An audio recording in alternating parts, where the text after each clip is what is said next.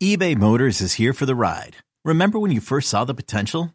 And then through some elbow grease, fresh installs, and a whole lot of love, you transformed 100,000 miles and a body full of rust into a drive that's all your own. Look to your left, look to your right. It's official. No one's got a ride like this. There's nothing else that sounds like, feels like, or looks like the set of wheels in your garage. With over 122 million parts, you can make sure your number one ride or die stays running smoothly. So there's no limit to how far you can take it. Brake kits, turbochargers, engines, exhaust kits, roof racks, LED headlights, bumpers, whatever your baby needs, eBay Motors has it. And with eBay Guaranteed Fit, it's guaranteed to fit your ride the first time, every time, or your money back. Plus, at these prices, well, you're burning rubber, not cash. Keep your ride or die alive at ebaymotors.com. Eligible items only. Exclusions apply. You could spend the weekend doing the same old whatever, or you could conquer the weekend in the all-new Hyundai Santa Fe. Visit HyundaiUSA.com for more details. Hyundai, there's joy in every journey. This episode is brought to you by Progressive Insurance. Whether you love true crime or comedy, celebrity interviews or news, you call the shots on what's in your podcast queue. And guess what? Now you can call them on your auto insurance too with the Name Your Price tool from Progressive. It works just the way it sounds. You tell Progressive how much you want to pay for car insurance, and they'll show you coverage options that fit your budget. Get your quote today at progressive.com to join the over 28 million drivers who trust Progressive. Progressive Casualty Insurance Company and Affiliates. Price and coverage match limited by state law.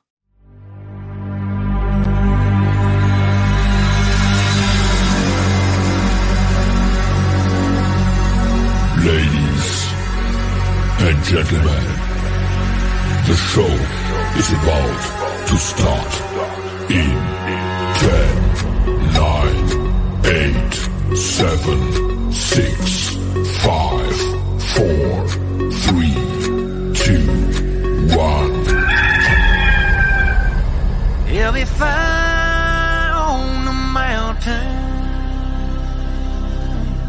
It's time for Inside the Gamecocks, the show. Built by the Barndominium Company, served by Chicken Cock Whiskey, and part of the Chief Sports Network. Touchdown Carolina! Touchdown Ace Sanders!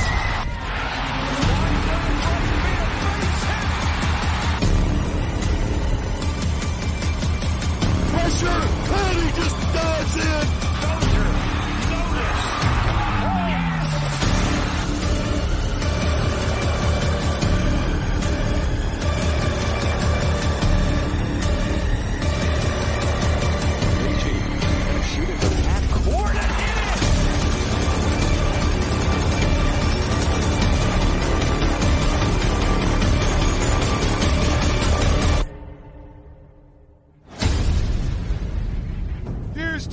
Shurburtt, Phil Mullinax, and Jamie Bradford.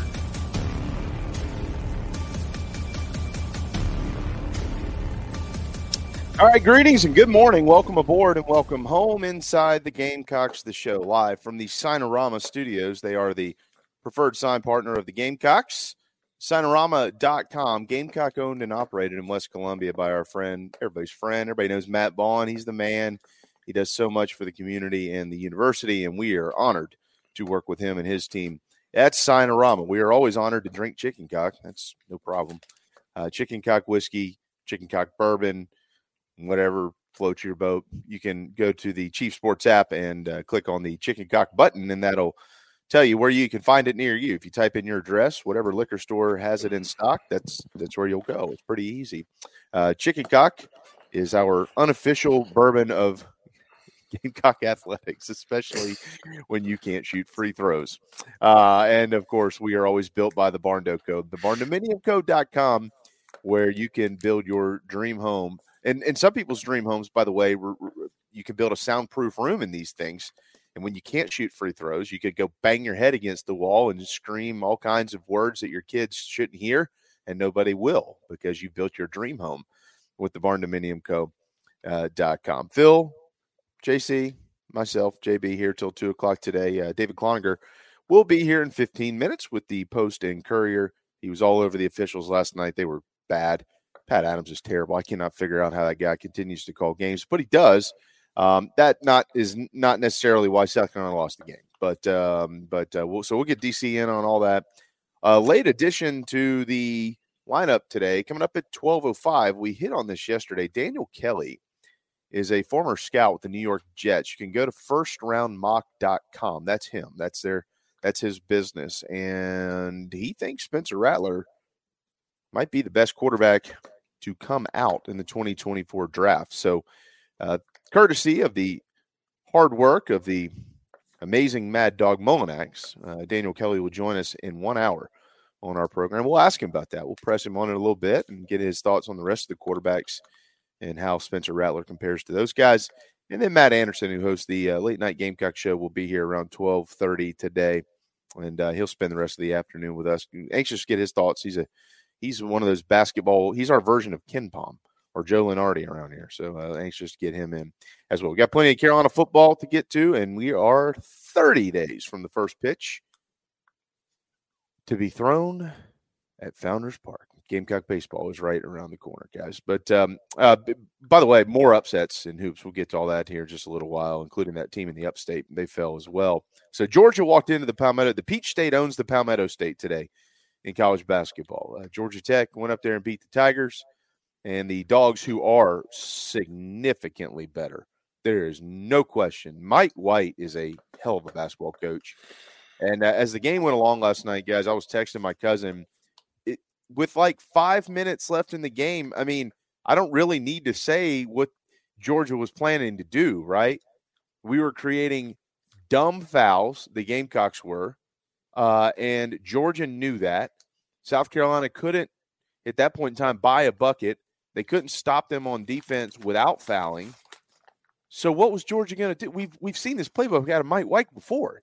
He, he he's a pretty good basketball coach. Dribble, drive, either go to the free throw line because you're hitting them or make the basket because there's nothing that they can do about it. And they just continued to do that. Uh, it, it, got the officials all out of whack. They couldn't figure out what to do. Uh, and and South Carolina couldn't hit free throws. Uh, mainly, it came down to a couple of players. Collin Murray Boyles uh, was only four of ten, and uh, and Josh Gray couldn't hit one last night after sinking. I maybe it's my fault. I might have jinxed him, guys, the last two days, bragging on his two free throws over the weekend. They helped him beat Missouri. Uh, and when you combine those, whatever they were, eleven or twelve misses, they lost the game. And um, it, it and and and look, and y- y'all know me pretty well, right? I, I'm I I'm pretty honest about things and like to see the the positive side. That's that's not a good loss. It's just not. No, there's no way and, to spin it. No, there's not. And and look, and and I'll and we I'm kind of talking over myself because I mentioned yesterday it wouldn't be a kill. It's not a killer because it's it's January the 17th there's a lot of basketball to play. But it's not a good loss because now you got to go get one back somewhere. And where you go get it? Because uh, JC, Phil, I mean, we we alluded to this the last two days around here. Arkansas is going to figure it out at some point. They're too good, and they did uh, yesterday. I thought they were going to end up running away with that thing, and and A and M, by the way, is really good too, and and they were able to kind of uh, reel it back in and, and, and make it a basketball game. Um, but, you know, Arkansas is off the schneid now. Uh, and and they stopped that losing streak. And although again it was closer than it needed to be, they're off the schneid. And now the now Carolina's got to walk into Fayetteville and try to figure out how to beat them. And then you got Kentucky coming next week. So like when you lose games like this, and you're you're a uh, you know in the tournament, but you know one loss puts you back on the bubble. You know, now, now they're playing from behind again. And that's just the nature of the beast. It just is what it is. You know, I'm not trying to sound like a Debbie Downer. They can go beat Arkansas and they'll be okay. They can beat Kentucky. They'll be okay. Um, but the way that it stands today, it's not a good loss. And they're, and they're back behind the eight ball. So bad, bad basketball last night by the Gamecocks, and it cost them. Well, look, here, here's one thing about this team that, that's a little bit troubling, but they've survived. Is when they get a little momentum, and I don't think they they slack up or let up and don't keep playing. I just think it's it's the natural ebb and flow of a game. But they've got a bad habit of not putting their foot on people's throat. Um, and and when they get a little momentum, let another team get back in. And I don't know why that is. It's probably just basketball. But last night you're at 48 39. It's been a nip and tuck game since the beginning. Uh, you get the sense South Carolina could take control. And then you let them outscore you 19 to 3 Yeah. and can't hit the broadside of a barn. Tons of bad shots from three point land. Uh, the missed free throws are a nightmare. You know, this team's a better free throw shooting team than it is, Much, particularly. I mean, much better. Murray Boyles is a freshman. He's going to struggle. Josh Gray, uh, maybe a little fool's gold on the uh, on the Chiatui hit, uh, but I'll you know you can't take just be one of five or whatever. Uh, the turning point I thought too was uh, because it this team plays like that, and I was like, well, Georgia will get back in it, but then Carolina needs to respond. Is when they had a chance to respond. What was it, 49 45? And they got the flagrant. So you got two shots in the ball. Meechie goes one for two, and then they didn't score. And Georgia comes right back, I think, and gets an and one and cuts it right back to three. At that point, you know, you hit those two free throws and then you make a shot, you're up nine again. You restore your lead. Order has been restored. And they just never responded. You know, and sure, it was close down the stretch and all that. And they, they got kind of pulled a win two or whatever. But I, I was worried about this game for a reason because Georgia has been, they're undefeated on the road. I Mm-hmm. mean, they didn't have to go to overtime to win at Missouri.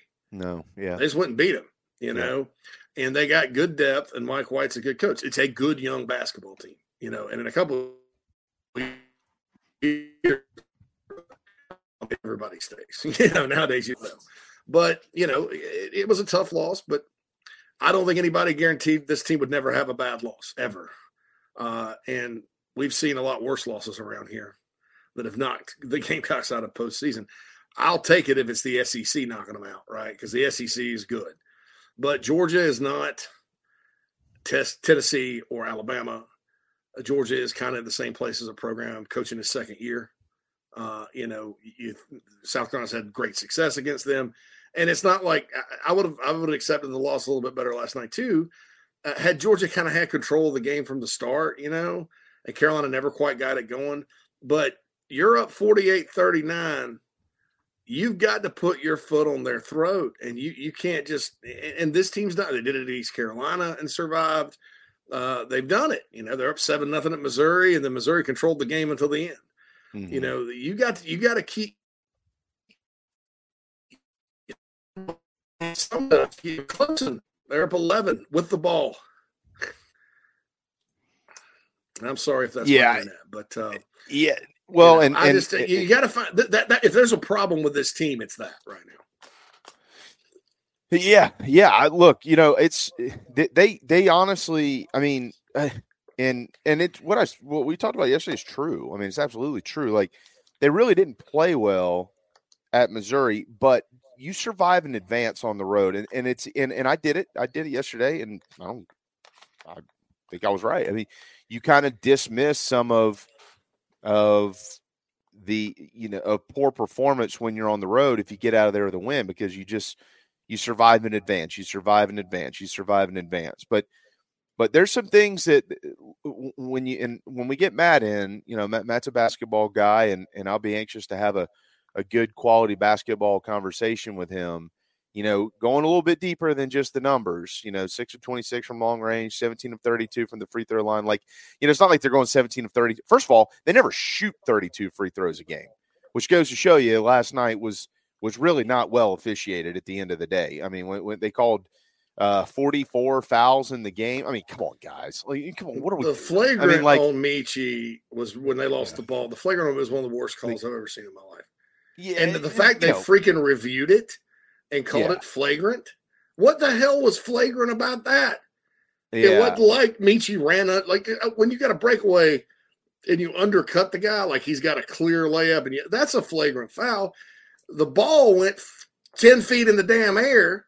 You know, Meechie's just turning around to box him out.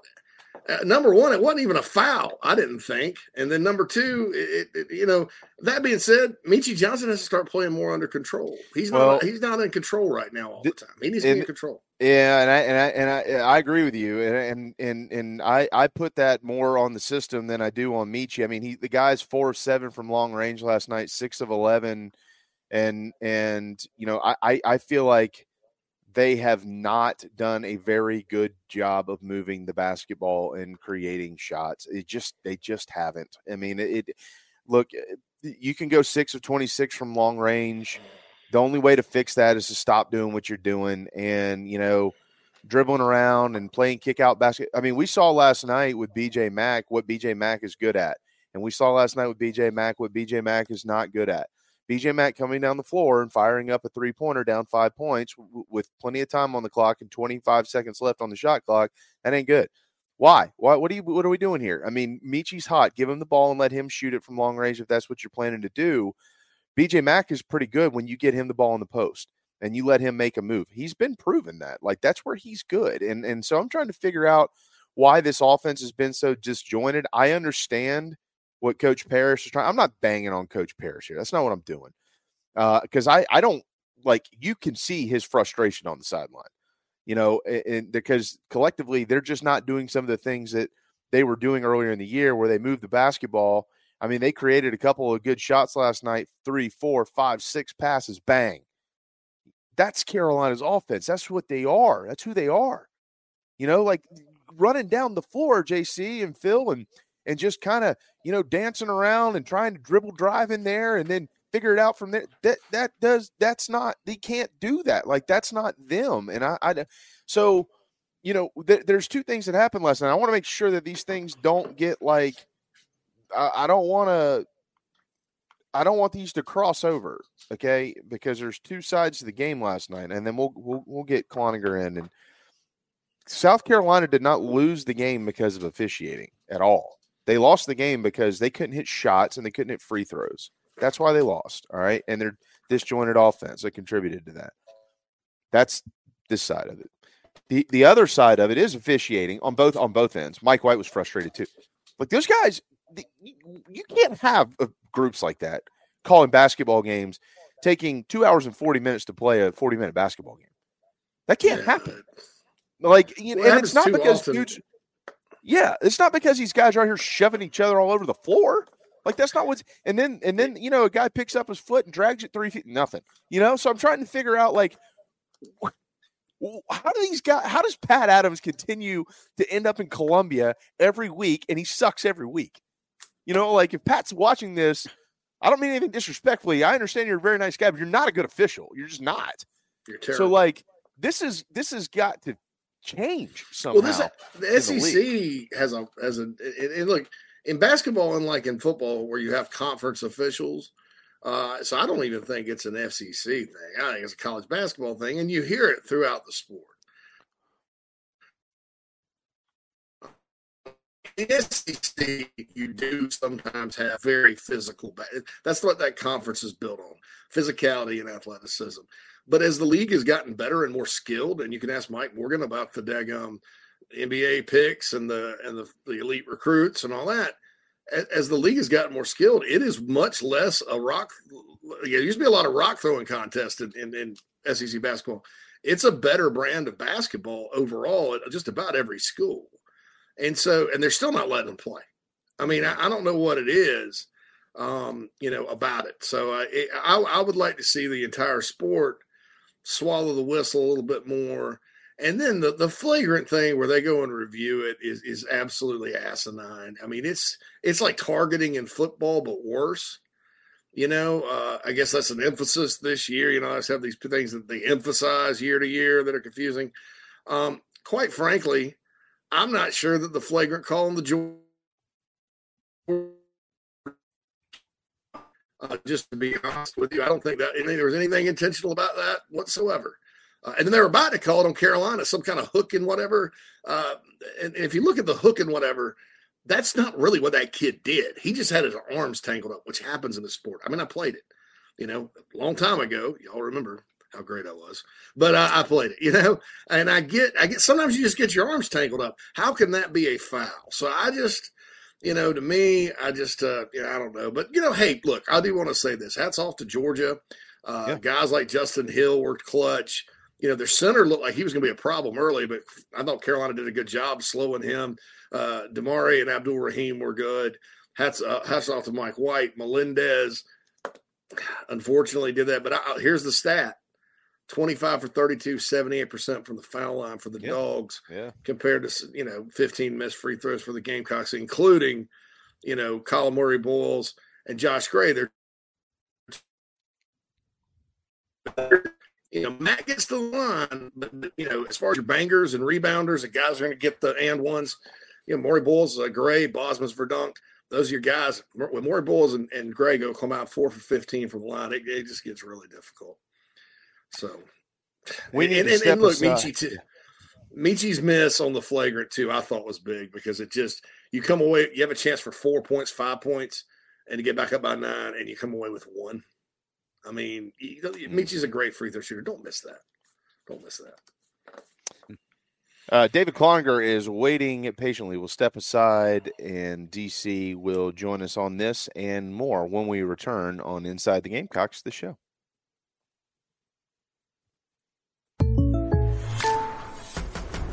The State Farm Personal Price Plan helps you create an affordable price just for you. Contact local agent Gary Patterson for your personal price plan today.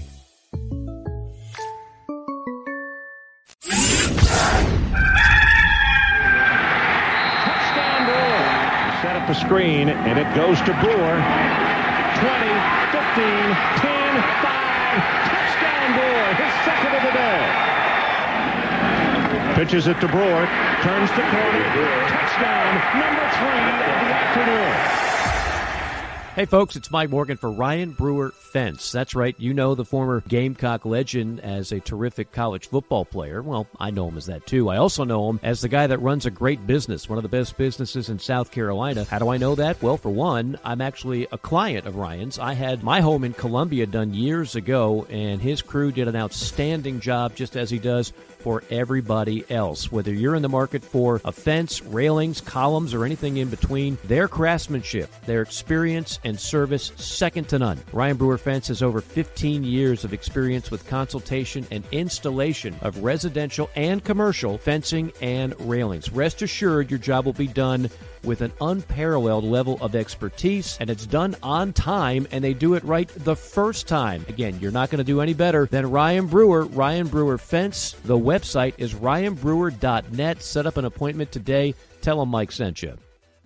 Introducing the two-way V4, where groundbreaking fuel cell technology meets fresh foam cushioning for the ultimate performance. With fuel cell, each step feels explosive, delivering unparalleled energy return. Paired with fresh foam, experience maximum comfort throughout the game. Its lightweight textile upper offers support and breathability without sacrificing agility. Whether you're hitting the clutch shot or locking down the opposition, the two-way V4 gives you the tools to play at a high level. Learn more and purchase the two-way for yourself at newbalance.com. My company is Billy G's Carolina Barbecue. We are based in Columbia, South Carolina. And we have two lines of sauces and a spice rub. I mean, when people try our product, they know it's a gourmet product and it can go on any type of food. It's not surprisingly delicious, it's expectedly delicious. The State Farm Personal Price Plan helps you create an affordable price just for you. Contact local agent Gary Patterson for your personal price plan today.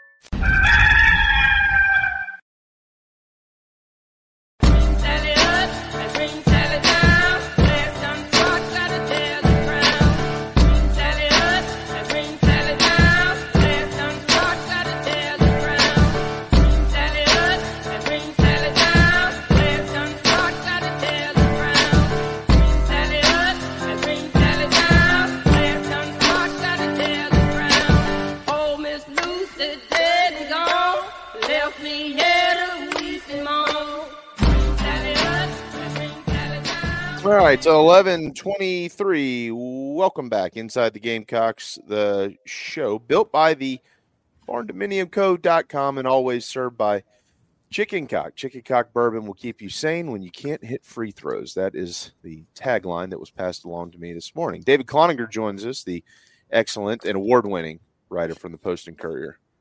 What's up, man? Really? Did did you win something, Dave? Um, if I did, I didn't know about it. I mean, Oh. I suppose there's been a few over the past 25 years. Broadcaster.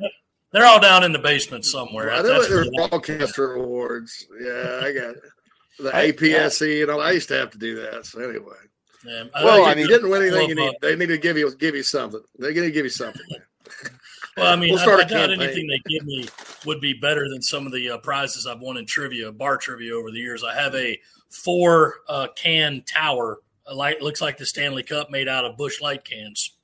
Uh, that, that, that's that's a prize, and that's down that's- in the basement. So, Dude, that is priceless. Oh, it's amazing. Yeah, it's, it's one of the best things I own. So, See, that's an yeah, award. you know, it's a been been was a late night and early morning to take the boy to school, but kind of getting back in the middle of the day flow. And yeah, churned out a newsletter this morning about the uh, interesting officiating last night.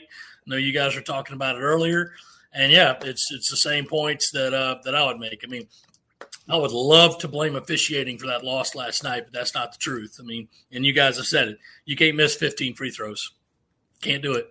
And they did. That's what cost them the game. The officiating is an unfortunate side part of it. And I realize that a lot of people are like, why can't the SEC do better? Like, well, first of all, the SEC doesn't have their own group of officials. It's not like that Right. officials are pretty much they can be they can have several contracts with several conferences at any time and a lot of them do. They they work you know games wherever they can. It's mostly a geographical thing. Where's the game? Who can we get there that's close? Ted valentine for instance lives in mount pleasant. So that's why he does a lot of southeastern games. But the fact is is that there's just some officials that you know you're going to see certain things in the game.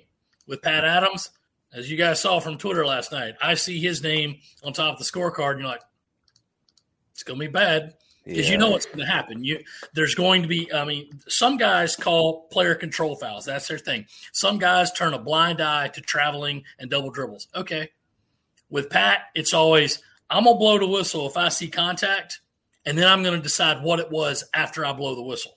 Right. Every time. And with the, the the calls to the monitor last night, I mean, there were two right there where he blew the whistle and then didn't show hold up his fingers showing what uh, what number the foul was on. He went to the monitor first. I'm like, that's not how it works. It's not. Yeah. But Yeah. it's over. It's done with. South Carolina lost because they missed shots. You just got to go do better. Um, they're playing Arkansas on Saturday, which I think is the best atmosphere in the league. Uh, Yeah. But Arkansas is not a very good basketball team. So South Carolina has got to go win that game because just from the numbers and the net and all that, last night was a quad three loss. Right. You can get over that real easy by winning a lot of games. But what you don't want to have to do is get there at March at the table and say you get left out of something and you look back at last night and say 15 missed free throws in a five point game. It's like the Auburn football loss in 2011. Even today, to quote the ball coach, ah, that, that game still aggravates me. Yeah, it does me too. So, Yeah, they'd have been in Atlanta playing it. I mean, a, a very average Georgia team ended up going to play LSU, and then the next year was even worse. But when you lose to Florida in your division, it makes a little different. But that Auburn game cost Carolina a second straight trip to Atlanta. And that 2011 team probably. I don't know that they'd have beaten that LSU team because they were awfully good, but I think it'd have been closer than 56 17. yeah, Yeah. I mean, Right. not, not much couldn't be closer than that. that yeah, was, no doubt. No doubt. Ooh, that was a brutal day. But yeah, I, I want to stay to basketball though, not go down memory lane. Although Yeah. I love doing that. Um, look, you know, None of the memories are ever good, unfortunately. I know I'm like a rain Gamecock rain cloud. But, I know uh, you. You can. I'm you like the fit sad the paper encyclopedia. real quick. Like if you had an encyclopedia, like I'm a walking encyclopedia, but I got a little rain cloud on my cover. Oh, sad. Yeah, it's, it's it's like the, the Care Bear with the, the cloud on his stomach. Oh, Grumpy geez. Bear. Yeah. Grumpy Bear. Um, so, so where do they go from here? Yeah, I know Arkansas is not themselves, but they, they did get up off the schneid last night and beat A and M. I almost blew it, but they, they yeah. got a big lead. They held on. A and M came back and they held on. It is a tough place to play. South Carolina's won there. Frank Martin's team that got left out of the tournament won by 15 out there, and another one of Frank's teams won by two in a mm-hmm. very good game. Um, you know, what's the key? And, and, how does this team, Dave? We were talking about them ball movement. JB uh, pointed that out. When they were they were kind of cooking, they were they were moving it around. And when they're good on offense, they do. They make that extra pass. Uh, uh, Ta'Lon Cooper and I think Murray Boyles is an elite passer uh, as far as forwards go. Um, he's shown it, you know, what I mean? the last couple of games. How do they get back to that? How do how do you get some of these three? Because the it's been about been a while now since they've had a really good three point shooting game. Um, I think free throws is like is a lot like putting. I mean, it, will come back probably, but uh, you know, how, how do they get back to how do they find that mojo again? Because that's uh that's when this team's at its best, where they're knocking down open shots and moving the ball. Yeah, and uh, you know, give credit to Georgia because I mean, Mike White teams are always very, very uh, fundamental. They know yep. what their opponent's weaknesses are, and there was a lot of great defense in that game last night. The first half, you know, just every t- but each team just fighting for buckets, and you consider that when Georgia, all they had to do was dump it inside to the big fella, and he was going to go up and score because, as we've known all year, guys, South Carolina just cannot handle that. They don't have the horses to handle that, and no matter what you do scheme wise, it doesn't make any of your players gain four inches and fifty pounds overnight it's just not going to work that way. But where last night was happening, you know, they were giving it to the big guy early. He was scoring. Okay. South Carolina started going inside early and it worked. Yeah. That yep. was the most surprising thing. And they were going inside, getting tough baskets, getting to the free throw line. I thought, like, I already had the, the lead written up saying, you know, just because they've only shown that they can win one way doesn't mean that they can't win another. And this is completely different because they actually – were getting a great post game when not many expect them to ever be able to do that because, again, it's physics. Mm-hmm. Well, maybe that because they were doing it and it was working took it away from what they like to do get it around the perimeter, make the extra pass. That offense is designed to open three pointers because that's what they're good at. And you got to knock down the three pointers, but they've really had no problem doing that this year because it's not just one guy if you're depending on Meechie to knock down eight threes a game, it's probably not going to be a great game.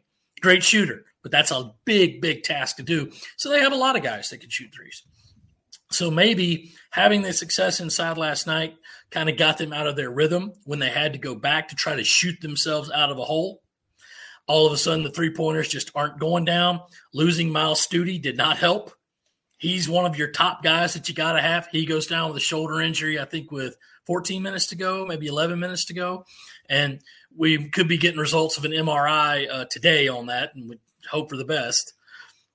But then it's just, well, you know, you got to knock down shots, and they didn't. So, uh, in answer to your question, JC, just getting back to that, you go with what you know, which is opening up the three. Now that you have a little bit of success going inside, maybe you'll try to do that now. But now with Stute's injury throwing a wrench into the works, how do you replace that? Do you put Zach Davis in as just kind of a one off? Do you put in Jacobi Wright and say what he can't do on defense physically, it'll make up for with offense? Because as we saw at Missouri and a couple other times, Jacobi can hit a big shot every now and again. Them York County kids are known to make some big plays. Oh yeah. so it's not going to be easy. Arkansas's got a little bit of momentum right now, thinking that that win over A and M. Like, okay, all right, we've had a bad start to the season. We're going to get past it right now, and we're playing at home. South Carolina's got to go in there and get hot early. And really, I think there's one guy that can handle that, and it's Meechie Johnson. Uh, you got to look at something like the Kentucky game last year and say when that guy gets hot early, he's not cooling off. Mm-hmm. Maybe they have to design a few things, especially if Myles Stute's going to miss this game or further, and say, we've got to get this early. And even though they're going to be expecting it, you've got to go get it done. So, um, saw a lot of good and then being able to challenge in the post last night. That was completely unexpected, but Mack and Murray Boyles, even Josh Gray was getting something. He was being productive. It's just he missed free throws, you know. Didn't hit free throws, but yeah. you had you, that was encouraging to see. But they just didn't hit enough shots to win. Yeah, I, I agree with all that. Coming into the game in the three prior SEC basketball contests Carolina had participated in, they were shooting 79% from the free throw line. So, Hmm. you know, what you're hoping for is that that that you know, that was just one of those things. It was one of those nights. Uh, and you you brush it off and you move on. The problem is they don't get to be at home. They they have to go, as you mentioned, to to to Fayetteville. That that was my biggest thing when it, you know, aside from the officiating and aside from the numbers, DC. I mean, I felt like this for a couple of games. The the Bama game, even the game at Missouri, it was it was kind of it was interesting because yet we spent yesterday and we spent Monday at times praising Josh Gray because had he not sank two free throws in Mhm. Columbia, Missouri, they lose the game. Right. And, and and he did, you know, and then it, it he just couldn't get it going yesterday. So uh, don't want to put this loss on his shoulders necessarily because I felt like for three or four games now the offense in its entirety has just been disjointed. And you know, you mentioned Meechie for instance, like uh, there was a moment in the game last night. I want to get your thoughts on this exact play right here, um, because you're you're good you're good at this. You remember all of them. It's late in the game, a few minutes left. Carolina's down five. They get the ball down the floor. They've got plenty of time. Uh, and with about 20 seconds on the shot clock, BJ Mack fires up a three pointer. He clanks it. Missouri runs back down the floor. I'm like, okay, the last Meechie's hot. Like he's good. He's ready to go. Why are we firing up three pointers around here with 20 seconds on the clock with your four guy when your one and your two are, are the ones you want shooting out there late in the game? Like those are the things that make me beat my head against the wall as much, if not more, than the missed free throws.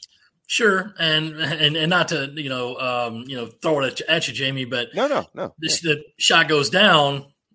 Like, oh well, Nobody's talking about it. So it. yeah, the the reason is this: one, you know, BJ is a big guy that doesn't play big. Yes, he can get in there and bang around in the post, but his strength at Wofford was being versatile, that he could shoot the three pointer and not just, oh, we'll do this as a lark. You know, he's late trailing on the play. We'll kick it back up to him the top of the three, uh, key and he'll shoot it up. Kind of like if you remember last year, the women did that with Aaliyah Boston a lot. She'd be trailing the play like, oh, nobody thinks she can shoot the three. Oh, well, there it goes. BJ can shoot the three and he can do it regularly. Now, he hadn't been hitting lately. Yeah. So I get where that's the concern.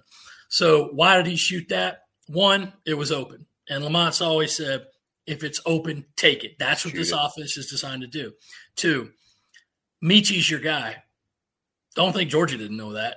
Yeah. And just like Missouri did, every time he got the ball, he was drawing a double. Georgia didn't do it as much. They played mostly with a man on man, but every time Meechie got it, they were kind of sagging with another guy a little behind him and say, okay, because you know Meechie's range. He'll knock him down from from the logo. That's what he does. Mm-hmm. So it's hard to, you know, really pigeonhole two people to say double team him every time because it's probably not going to work. He's still going to get the shot off. So I think combination of that, BJ can shoot that shot. It was open. It's like you get it to Meechie, you know that it's going to be guarded. It's going to be guarded, man. It wasn't yet at the point of if this doesn't go in, the people are going to say, how do you not have your best player with the ball in his hands at that point? There was still a lot of time left to go. So it happens. I mean, earlier they were down two points uh, because Meechie made a big three, and they just couldn't get a stop on the end because that delved into the officiating a little bit. I still remember uh, it was a Demblay, no, number four. If, if I'm mis- mispronouncing his name, I'm sorry, but number four got the ball out on the perimeter. Mack was out there on him, kind of put his hand in his chest, and the guy sold it like he'd been hit with a two by four. Yeah. And of course, head backwards. Yeah. referee sat there and looked at it for two seconds. Yep. And then blew the whistle. And I then thought, blew the whistle. Yeah. wow. He loves to blow the whistle. Yeah, and that, that was one that that same referee. This was not Pat Adams. This was a Todd, I believe, was trying to go over there, and Lamont's trying to talk to him. And you guys know Lamont; he doesn't get riled. He, he doesn't. He's not going to chew your head off. He'll just stand there and try to calmly talk. And Todd's just shaking his head like I don't hear it, backing him off, backing him off. To which I was thinking, you know, not to get back into past memories, like if you had done that to Frank, Oh, he'd have had your head in his hands right now. yeah. Not, not blaming Lamont for because Lamont's sideline demeanor is Lamont's, and I'm not saying it's Way good or different, bad yeah. because he's won a lot of games, but it, it's got to be frustrating for a coach when you know your team's getting screwed and you can't even talk to the ref about it. That's that, that's that's insane. It's asinine that these guys can get away with that stuff. It's it's driven me nuts for years in baseball, David, mm-hmm. and I'm sure that we'll have this probably we'll have a deja vu moment in a few months uh, because it comes up every year in college baseball where these guys are telling the coaches to stay in the dugout. You know, Mark or whoever's like, I'm just trying to talk to you. Yeah, and it's just it's it's about me now. This is where I actually am thankful that it was Pat and another crew last night instead of say Doug Shows. because Doug lives up to his last name. It's all about the show, yeah. even though it's pronounced Shouse, I'm the most important person in here, and you're gonna do what I tell you to do. That guy comes into every game like somebody just hit him in the face. He's always getting a bad mood. It's terrible, but it's like this is what happens. And that gets back to my whole point of like, if we know what kind of game we're about to see because a certain official was on the floor, why doesn't the league do something about that and say, hey, we've got to get back to you guys, just make the call, call the game. You, are going to screw up. I mean, that's part of the game. That's just how it is. And with the rules, the way it is to say we got to limit all this contact, you have to decide what's contact and what's not. I mean, BBV got stung for a block last night to where looked to me like he jumped straight up. I didn't even see him touch the guy. I but it was like, okay, may, maybe on replay you saw him come at an angle, which by the rules is a foul. But some of these other times, you you know USC gets a flagrant foul because they said Meechie shoved a defensive player in his back while he was in the air. Okay, I, I didn't see that. Happened to, on the very next trip down the floor to USC, no call. Yeah. Like, which is it, fellas? Which is it? So, again, you, you hate to keep going back to it because, I mean, 15 missed free throws, but if you know that's going to happen, if you know what kind of game is going to be there, going back a ways to officials who may not do games more, Carl Hess, Jamie Luckie, Doug Sirmons, Joe Lindsay, and you knew here's what you got to keep an eye on here. Like Joe Lindsay, master within the game's first five possessions, he was going to call three seconds on somebody every single time. Because it's like, I got to do this just to make sure that they know that's still a rule. How do you go into a game with a preconceived notion how it's going to be called? And then I, I this is a problem of all officiating. You see fouls start to mount up for one side. Foul disparities eight to two. You know what's happening next. Bang, foul, bang, foul, bang, foul. Because they all think we've got to even this up. We can't right. show partiality. I'm like, that ain't how the game's called. It's not. I think USC, uh, Georgia had not scored in the second half last night. USC yeah. was up seven, three fouls in 31 seconds. Yeah. Oh, it happened quick. And I know two of them were questionable at best. Yeah. So. I mean, re- reaching a hand out, which I'm like, well, you know, you're not supposed to extend your arms. Like, what is that? If I'm reaching up to block a shot, that's extending my arm. Right. I mean, and you know, you're not supposed to do this, but you can do this. Once they put in all this new contact stuff, it made it very, very gray for how you can call a play. So right. there's always yeah. going to be missed calls. There's nothing you can do about it. But the good thing is, at least the kids, at least publicly in Lamont, knowing that you can't complain about officiating or you get fined. All you can do is send in tape and hope it don't happen again just said we'll look at it, but the main thing, miss shots. Mm-hmm. Get back in the lab, work on your miss shots, and you know free throws. Josh missed five in a row, and that was disappointing. But he made those two big ones at Missouri. And at the end of the day, I was like, even with those two makes at Missouri, the guy came in hitting fifty percent for the year. Yeah. It happens. So I said, "All right, there's an instructional video on YouTube. I want you all to watch." Just look for Rick Barry. Trust me on this. The guy don't miss. Just shelve your pride and shoot him like that, and you will not miss. I promise you won't miss. mm. Carolina will be back on the floor on Saturday uh, at one o'clock against Arkansas and looking to rebound. They've that's a quad two opportunity uh, on the road in Fayetteville, and they need it now with that quad three loss. Uh, it's their first quad three or quad four loss of the year, uh, but it did bump their net ranking back to 67. So they dropped 12 spots from yesterday. And especially, you know, you don't hate to start looking at stack games, but next Tuesday in Columbia is a game of rather large import. So yeah, don't don't need to be having two straight losses coming in for that game. No, no. Yeah, you, you'd like to see if you can go get this one over there, and especially with a trip to Tennessee looming at the end of the month. This, oh, it's. I mean, I'm looking at Tennessee and thinking, you found this Dalton Knecht kid at Northern Colorado, right? Who missed on him? Yeah, everybody. Ah, Yeah. jeez. That Yeah. guy is Game- unreal. Gamecocks have a guy coming in in a couple of years is a lot like that guy, and Eli Ellis. So, um, I want to ask you one football question before I let you go uh, from your neck of the woods. Uh, James Coley gets here, and uh, within a week, he offers Malik Clark, a wide receiver from Rock Hill High. I know that's your it's the other side of town from you uh, and your Trojans, but uh, can you tell us anything about Malik Clark? Uh, I, my opinion is based on film, but you probably have some insight, so I wanted to ask you about it. Sure. Uh, rangy athlete. Uh, he did play a little bit of defense while he was coming up, you, you know, kind of what they all do until they, they kind of pigeonhole you in a role in high school. Um, their uh, Rocky Ohio's quarterback made Shrine this year. He was one of the two guys up there. So that helped a lot with his development. Um, but watching him, okay, you know, it, it's going to sound bad, but the only way I can make it say it. The past two games, rivalry games, Rock Hill Northwestern, past two years, he stood out as much as he could be considering the results of the games. You can look them up if you want because they were very pretty to me, but probably not as much to the the garnet and black wolf side on the other side Yeah. of town there. But you know, very very um, got he gets a lot of good separation. Um, he's working on winning a lot of the 50-50 jump balls, which with his quarterback there was a lot of that. But he's got some speed, and he's a guy that can get loose.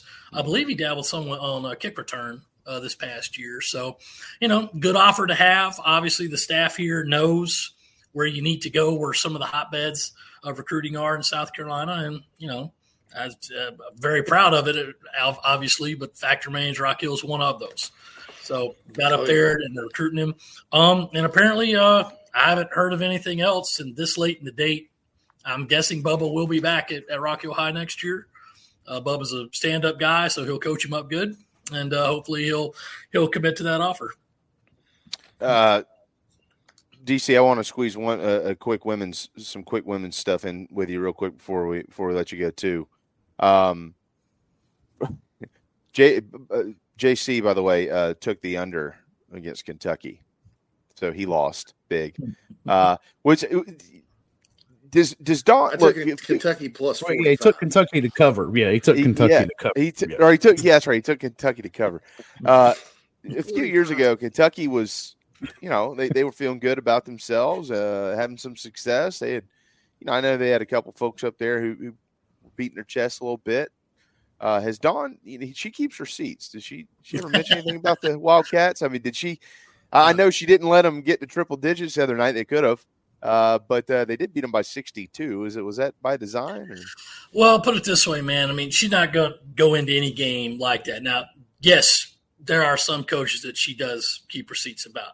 There are some that she does not care for. And with Kentucky being the rival, they were made permanent opponents back in the last round of that, which was probably going on more than 10 years ago now. Yeah. So they play each other home and home. So I will say that under the previous coach, Matthew Mitchell at Kentucky, yes, that got to be bad blood. I mean, it was it, it got personal, it got testy.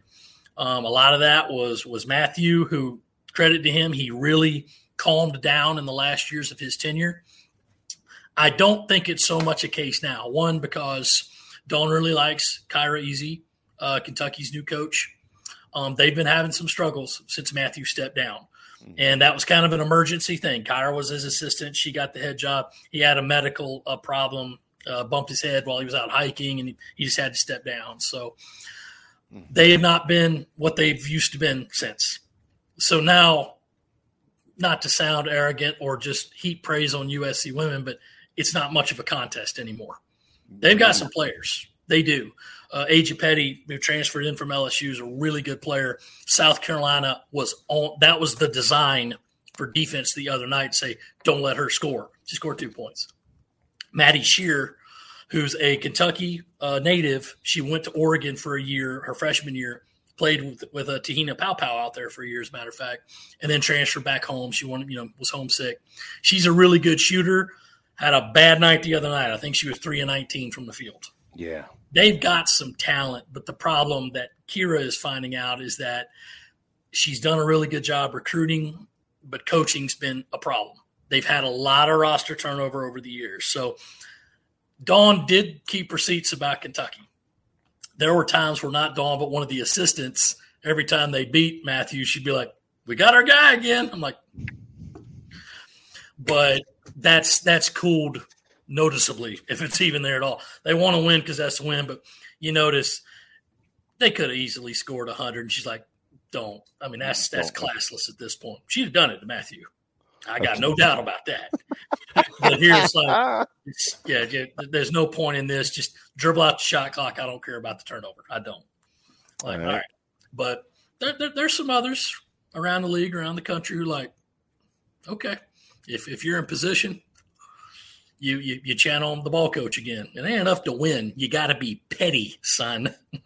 so. well, well, do you think that? I mean, because these these next two here, you know, they people know about the trip to LSU next week. College game day will be in town for that next mm-hmm. Thursday night, and and that's going to be a lot of fun. Of course, LSU was just upset by Auburn a few days ago, which was pretty shocking. But but don't skip over what's coming up on Sunday. They're going to be in College Station, and uh, and the Aggies aren't getting as you know a ton of love, but they are a pretty solid basketball team. This is number one walking into their house. So, so back to back road trips. Mm-hmm. It's going to be going to be a little bit of a challenge for this group. Well, absolutely, and you know Joni's got a good team down there. They struggled a little last year. Was just a one off. They replacing the legendary coach. You know, it was just a bad season last year. They started out rough this year, but they've got a good team down there. Um, a lot of familiarity with Joni, obviously. Yeah. Uh, she was at Georgia, and Joni's husband is Darius Taylor, who, who used to be on staff here. Uh, so a lot of familiarity there. Uh, Chloe Kitts and Raven Johnson played for Joni with Team USA over the summer. But it's another road game, it's another test, and then comes the LSU game.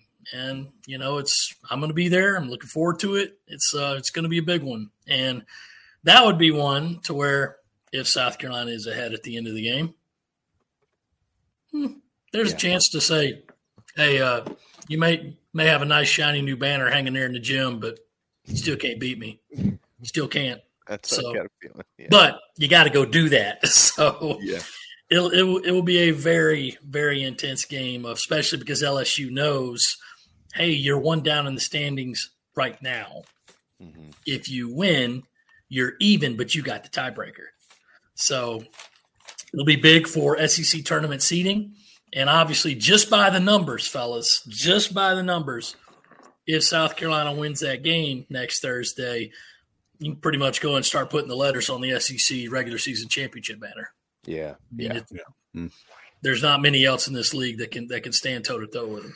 No, no. And the game after them, uh, hats off to Vanderbilt. They're having a nice season, oh, yeah. 16 and two, but they got to come into CLA and and that has not been kind to them over the years, as we all well know. But uh, yeah, these next two on the road for Dawn's ladies, it's going to be a test. We'll be anxious to see what it looks like. And again, college game day, we'll be down there in Baton Rouge next week. So uh, looking forward to that. DC, we're 30 days from Gamecock baseball. What uh, I know you, I know you got something brewing over the next couple of weeks uh, covering Mark Kingston's club. What are we looking for?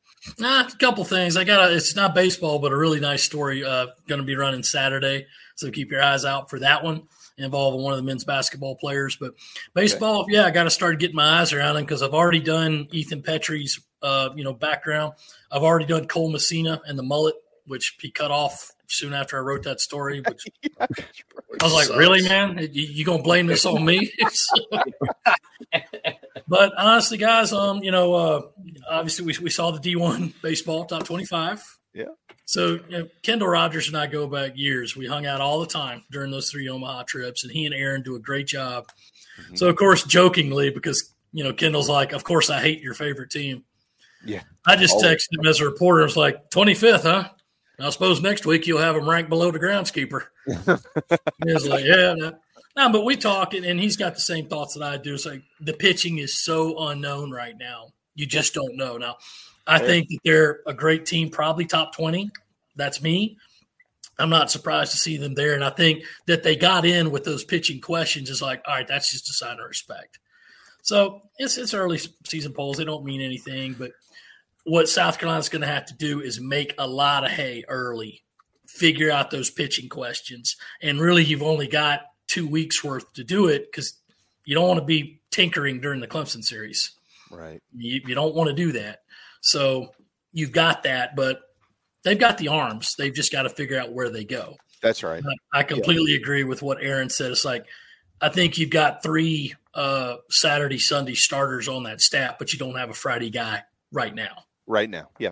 Oh, I, I, I, agree. I, I, saw what he said, and I, agree with it. I agree 100. percent I Gamecock baseball, uh, they're going to have to earn their stripes early, and they got the guys that, as you just pointed out, and they got guys coming off of health issues. Mm-hmm. Those guys have to kind of prove it to themselves before they can prove it to all of us that they go out there, but and, and, do the things they're capable of doing. That's okay. That's all right. They're in the preseason top twenty-five. They're getting getting some love. They they finished in the supers last year. We know they can swing it, and um, they've got an incredible staff one of the best staffs in college baseball, if not mm-hmm. the best. I mean, these guys are yeah. tremendous. So they're going to be fine. They'll be yeah, fine. Go, they'll earn the paycheck. And uh, obviously, Saturday, the basketball team tips off at 1.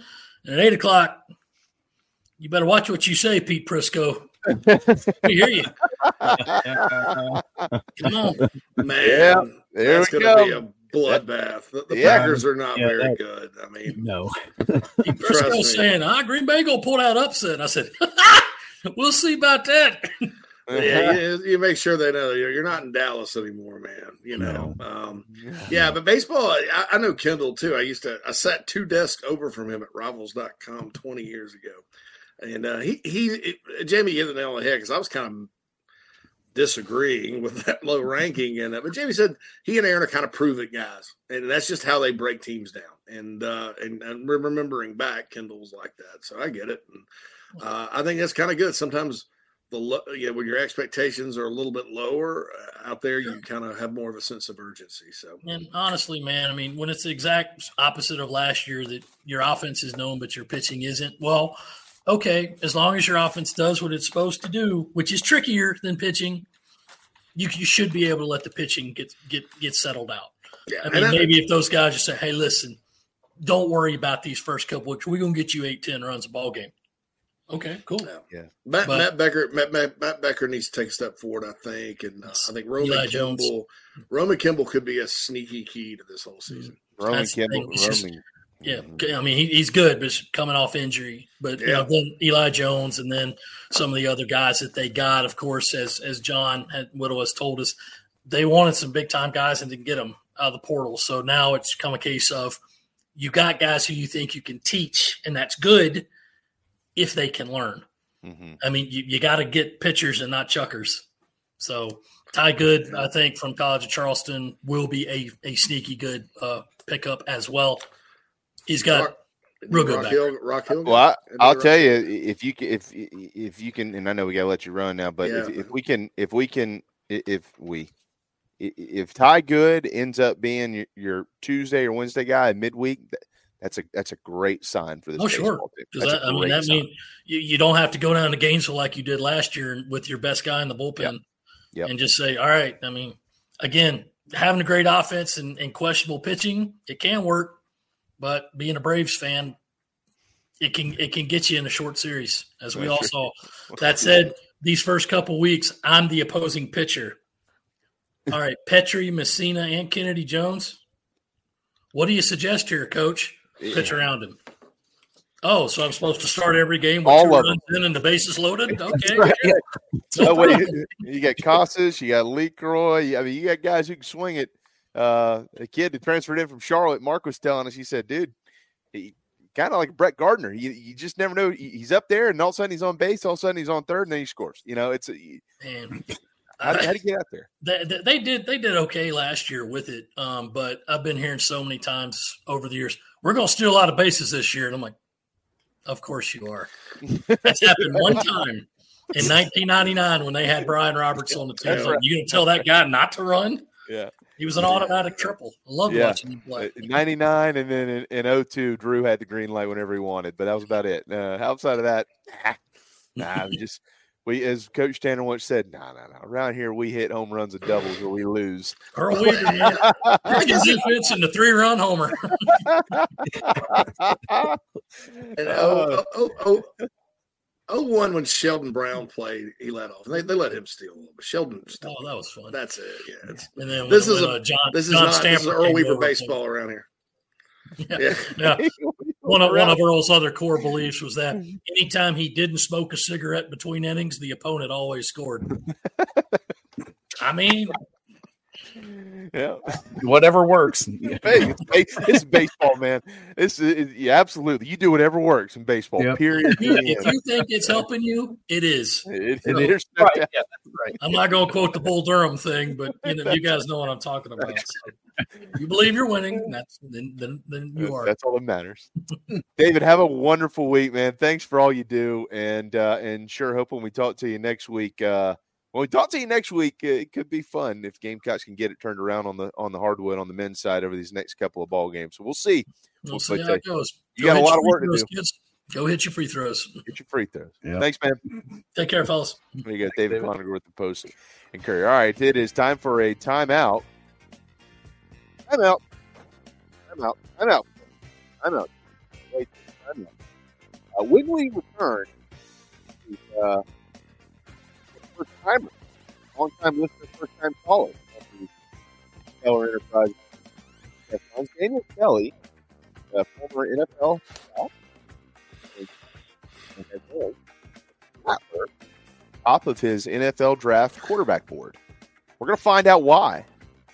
And we'll talk to him about some of the other quarterbacks that Rattler's competing for or competing with in this year's upcoming draft as And well. for those that, those that didn't hear that because they did the music thing again, it's Daniel Kelly is joining us. Oh, You know, yeah, Chris Yeah. screws it. You can't hear it on your end, man. It's like the music hits the first person that talks gets muted because it did it to me the other day. I don't know. oh, why. sorry. It's a StreamYard thing. I'm gonna Yeah. write a about this. I'd like to speak to your manager because Yeah. the music. Ah. Go Anyway, sorry. I I just I'll I'll read I'll redo it quickly since we got to go to break. Daniel Kelly, former NFL scout, thinks Spencer Rattler could be the first quarterback taken in this year's NFL draft. He'll join us next. How about that? Inside the Gamecocks, the show.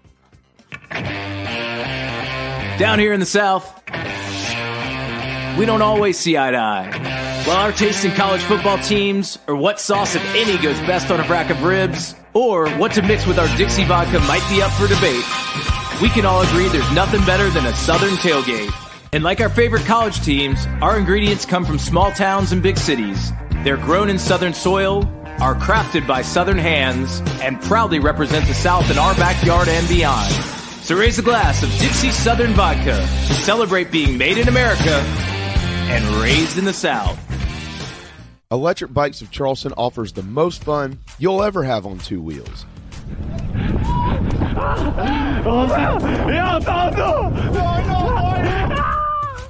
Magnum, Velotric, Aventon bikes, and more. And they sell to consumers all across the state and offer outstanding warranties and service after the sale. Five levels of pedal assist plus a throttle help you handle the southern heat better, but still get great exercise. Bikes are available all ages and sizes. ElectricBikesCharleston.com or stop into their store in Mount Pleasant. Electric Bikes of Charleston, powering inside the Gamecocks, the show. Hey Gamecock Nation, my name is Kyle, longtime listener of the show and avid golfer. I wanted to take my game to the next level, but let's face it, golf is a hard game to learn on your own. I heard the ad from McKellar Enterprises and reached out to the owner and former Gamecock golfer Meredith Taylor. In just two months of working with Meredith, I shot my lowest round ever and I've never felt more confident in my golf game. So if you're looking to take your game to the next level, go to McKellarEnterprises.org and book your lesson today with former Gamecock golfer Meredith Taylor. Go Gamecocks!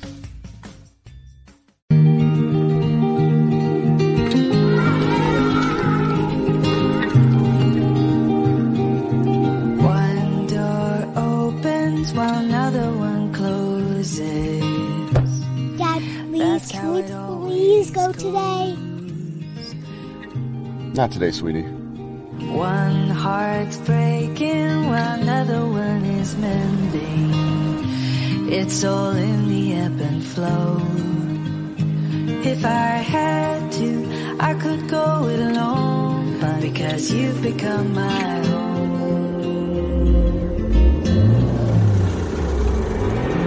These windows could shatter to the ground. These walls could fall right down because you've become my home. You don't have to tell mom that. Because you've become my home.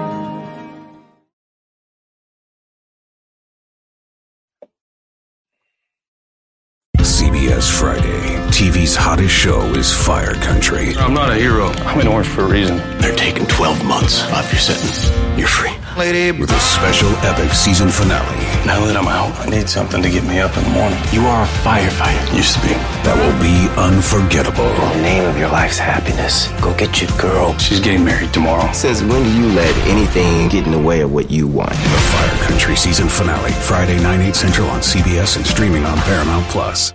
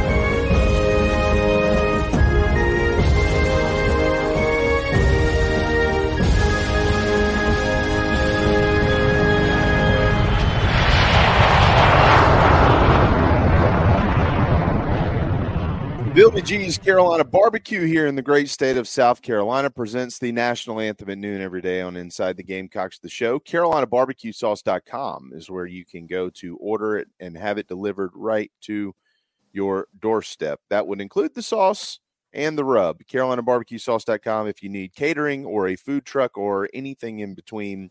Billy G's Carolina Barbecue. It is some of the best you'll find all the fixings. Of course, the barbecue is can't miss. And yes, they do use their own sauce as well. Billy G's CarolinaBarbecue.com. JC, JB, and Phil, two more hours to go here on Inside the Gamecocks, the show. We're we're we're joined uh, and very honored uh, to have Daniel Kelly with us here, who uh, took kind of a I don't want to say last minute invitation, but a, accepted the invitation quickly to come on our program. He uh, has been involved in NFL scouting for quite some time. We're going to let him tell his story here in just a moment. And um, he runs the website firstroundmock.com, and he is very, very, very high on a guy that we all know very well around here, Spencer Rattler, now former quarterback of your South Carolina Gamecocks. But first and foremost, Daniel Kelly, thank you so much. We're, we're glad to have you. It's nice to see you. I'm sure you've been getting uh, this has been getting picked up by multiple media outlets in, in, the state of South Carolina. So we're really glad to have you here and and um, and really anxious to learn more about you and your background and what leads you to all these thoughts and predictions and all that type of stuff. Thanks, man. Hey, absolutely. Thank you so much, guys, for having me on the show. I'm honored to be on with you guys today. So do do me a favor because you know you know how it goes, right? You know when when people put out predictions and things like that, especially like you're standing out on a on a limb here. There's not a lot of folks uh, who've come out and said the things you've said about Spencer Rattler, who we're going to specifically talk about today. But when when people do that, uh, you, you get the Twitter world and the social media world and all these people, and they're wondering, well, who the hell is this guy and what does he know? so, so who is Daniel Kelly and what do you know? How about that? Tell us who you are. Give us your background so people understand where this is all coming from. Absolutely. Hey, uh, be glad to. Uh, so, so my story is I, I grew up in Minnesota, uh, just a fanatical fan of the Washington Redskins back in the day, and exchanging letters with Joe Gibbs as a teenager, that type of thing. Went to, went to the Super Bowl when I was in Minneapolis. I had this burning passion for football. wasn't big enough to play. Uh, was about, uh, about 5'10", 130 pounds, uh, soaking wet, playing uh, high school ball. So that didn't work out too well. Uh, but I had this tremendous passion for the game, and my parents – had given me a book for my 17th birthday, uh, Secrets of NFL Scout by Tony Razzano, the former uh, director of player personnel for the 49ers back in the Bill Walsh days. And, and I, it was love at first sight. I mean, I, I just grabbed a hold of it. I said, this is what I want to be. I want to be an NFL scout. So I started like recording games, self teaching myself how to scout. There wasn't any scouting online universities or anything like that back in the day just kind of like just you know learn as I go, and uh, that kind of led into when I was about 21 years old. I had a chance to um, go to the Minnesota Vikings headquarters for like a, a mock draft radio thing for KFAN radio up there. They, I was one of the first 32 callers. I went up there. You know, they had me represent the Jacksonville Jaguars. I said, got the microphone, scared to death. Said uh, Tony Boselli, offensive tackle, USC, and uh, the corner of my eye, I noticed Tony Dungy uh, sitting over there. He was a defensive coordinator of the Minnesota Vikings at the time. Yeah. And of course, I approached him. I took all my old draft reports. I've been trying to get in scouting since I was 18 with Charley Casserly, the former Redskins GM. Uh, so I took all my reports over to him. Of course, that's before he became like world famous Tony Dungy. And uh, so nobody was bothering him. Nobody was at his table. And he was more than happy to talk with me. And he said, Hey, how would you feel about coming to my office next week? And we can, you know, sit down and go through the reports and I can compare them to what I had in Kansas City with Blesto. I'm like, absolutely, I'm there. Long story short, that turned into a six month unpaid internship with uh, Coach Dungy. And from there, I went back into the real world, uh, selling Kirby vacuum cleaners, uh, surfing, uh, couch surfing, you name it, until so I was at uh, 24 years old at Bank America Mortgage as a loan officer. And I'm like, what am I doing here? My dream is to be an NFL scout. So I got a little satellite dish, started recording games. Uh, long story short on that, it turned into be a 350 page self published NFL draft guide in 1998. I self, uh, I, I, put, um, you know, personalized the February head coach, director of player personnel, GM in the NFL, sent an overnight mail. And that's how I ended up with the New York Jets, hired as a pro personnel assistant under then head coach Bill Parcells. And my interview at the Jets came down to me staring across, like sitting next to me with Bill Belichick, who's the defense coordinator at the time, and convincing him to hire me at 24 years old. So that was that was the cool cool part of that story. Um, and it turned out to be an amazing four years. Uh, worked on a Hall of Fame staff, a who's who staff. Uh, we had just a, a, lot of names that listeners might know. Uh, we had Dick Haley as our director of player personnel. We had Scott Pioli, Mike Tannenbaum, Eric Mangini was there, uh, Romeo Crennel, uh, Al Groh, Dan Henning, uh, you know, Charlie Weis. you know, the list goes on and on. We just Todd Haley was there.